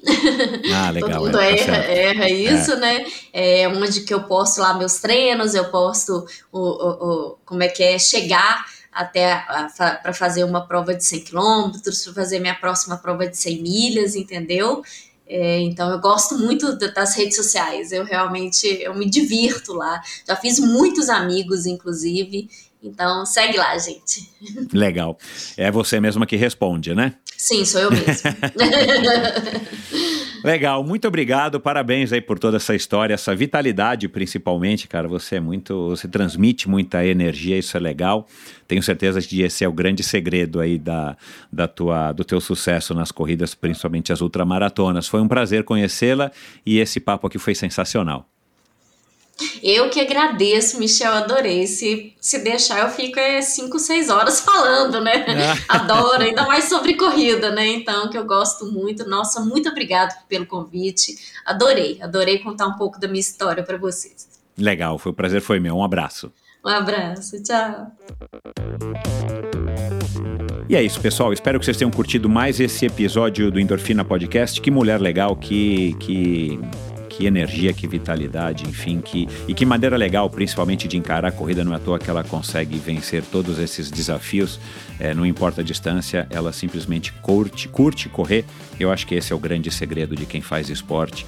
Você tem que amar é, o esporte que você faz, não, não importa o que qual seja, mas você tem que curtir em primeiro lugar. Aí o resto vem em segundo, terceiro, um quarto plano, mas se você curtir, se você fizer pelo motivo, é, é, pelo motivo de, de paixão, de amor, de gosto por aquilo, você vai fazer, vai fazer bem, vai fazer por muito tempo. Todos os links é, para alguns assuntos que a gente conversou hoje, eu vou colocar no post do episódio de hoje, como sempre, inclusive para o Instagram da Andrea, caso você queira entrar em contato com ela. Aliás, eu recomendo, mande um, um alô para ela, digam que vocês conheceram, que vocês a ouviram aqui no Endorfina, tenho certeza de que ela vai gostar. Para mim também, no Endorfina BR, é o meu perfil no Instagram, mande um comentário para mim sobre esse episódio, sobre qualquer outro episódio que você já ouviu ou que você queira ouvir, né? Um convidado, sugestões são sempre muito bem-vindas. Aliás, esse a Andrea é uma convidada que foi sugerida por alguns ouvintes. Eu não vou me recordar que já faz um bom tempo, mas finalmente eu consegui trazê-la. E se você gosta de assuntos de ultramaratona, de maratonas, eu faço aqui rapidamente uma recomendação de Adriano Bastos, já passou por aqui, que é um multivencedor da maratona da Disney. O próprio Gustavo Maia, né, que é esse amigão aí através da Mariana Maia também, que já teve no episódio, Gustavo e a Mariana Maia do programa Fôlego. É, você também pode ouvir aqui. Eles são amigos e parceiros aí da, do Kiko e da Andrea. Já gravei com Rico Frigieri, né? Falei agora para vocês, para para Andréia agora no final do episódio. Eu gravei com Nato Amaral, que é o embaixador da Comrades no Brasil, já terminou a Comrades, sei lá, 13, 14 vezes, se eu não me engano. A Fernanda Maciel já passou por aqui, a Manu Vilaseca, o Carlos Dias, ultramaratonista, o próprio Valmir Nunes, ultramaratonista, enfim, tem vários episódios legais. Esse e todos os episódios do Endorfina você encontra não apenas no meu site, mas em todos os agregadores de podcast, claro, esse inclusive que você está ouvindo, esse nosso episódio. Vai lá no meu site, endorfinabr.com, para conhecer um pouco mais sobre o projeto, todos os, todos os convidados para você ouvir todos os episódios para você conhecer um pouquinho mais como você pode colaborar financeiramente com esse projeto, para você assinar a newsletter semanal do Endorfina, uh, um newsletter que eu dei o nome de sua dose extra de inspiração e confira vídeos, clipes de de quase todos os quase todos não, vai, exagerei. Confira videoclipes, é, clipes de vídeo de alguns dos convidados do Endorfina, dos mais recentes, desde o Christian Kitter, no meu canal no YouTube Endorfina, é, com Endorfina TV com Michel Bogli no YouTube. Você também acha um link lá no meu site para você assistir a clipes de partes e assuntos que eu acho que são legais de você consumir num formato isolado e bem curto para te ajudar a inspirar, para te motivar. É, vindo desses meus convidados espetaculares. E até a semana que vem. Muito obrigado pela audiência. Posso apostar que na semana que vem você vai adorar o convidado que, que eu já gravei, por sinal, e que adorei também. Então vamos lá. Bom, boa semana para vocês e até a próxima. Um abraço. Strava apresenta o atleta em você. Ser mulher dentro do esporte é diferente, então a gente precisa ter essa coragem de transformar e mostrar para as outras mulheres que a gente pode sim ir pelos caminhos que nós queremos. Eu comecei a treinar com quatro anos e meio, é, através de um projeto social. Ah, eu sempre busquei o novo. Mesmo criança, né? Eu, eu corria corridas de rua, mas eu também corria na pista. Nós somos muito fortes sim e nós conseguimos tudo realmente que a gente quiser, é só fazer acontecer. Quando engravidei, eu continuei fazendo exercício, né? Fazer exercício durante a gestação é muito bom para os bebês e para a mãe é muito saudável. Assim que, que tiver a provinha do Ironman Kids, eles estarão lá correndo com certeza.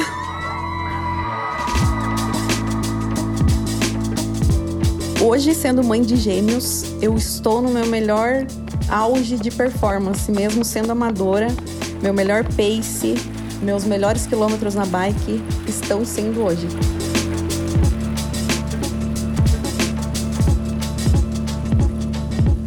Eu sou a Miss César, eu sou treinadora, ciclista, mãe de gêmeos e eu encontro o atleta em mim cada quilômetro e cada passada que eu dou literalmente no meu dia a dia. Strava, o atleta em você. Esse foi o depoimento da Michelle César, uma atleta Strava.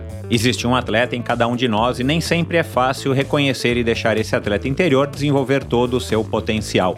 O Strava apresenta O Atleta em Você, uma série em oito partes com depoimento de pessoas normais compartilhando suas experiências como atletas.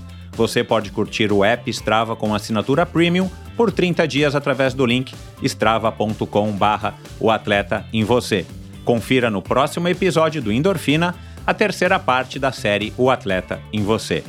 Nos esportes, sempre nos perguntamos qual o nosso maior adversário, porque no final é sempre a gente contra a gente mesmo. Por mais que a mente conte muito, chega uma hora em que o corpo pede e nosso físico nos chama para ir além.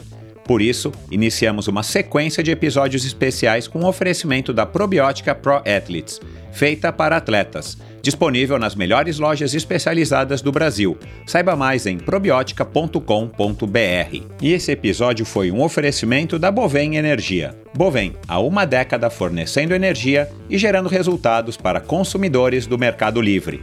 Quer ser livre? Fale com a Bovem, energia que inspira. Saiba mais em bovem.com.br e através do perfil no Instagram Bovem Energia.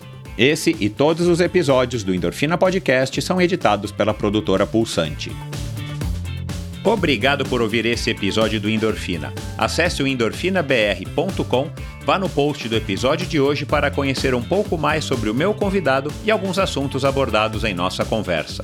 Lá você ainda encontra todos os episódios do Endorfina. Siga o Endorfina BR no Instagram e confira imagens inéditas e inusitadas dos meus convidados. Participe enviando comentários e sugestões. Se você curtiu, colabore assinando Endorfina no seu agregador de podcasts preferido e compartilhando com seus amigos.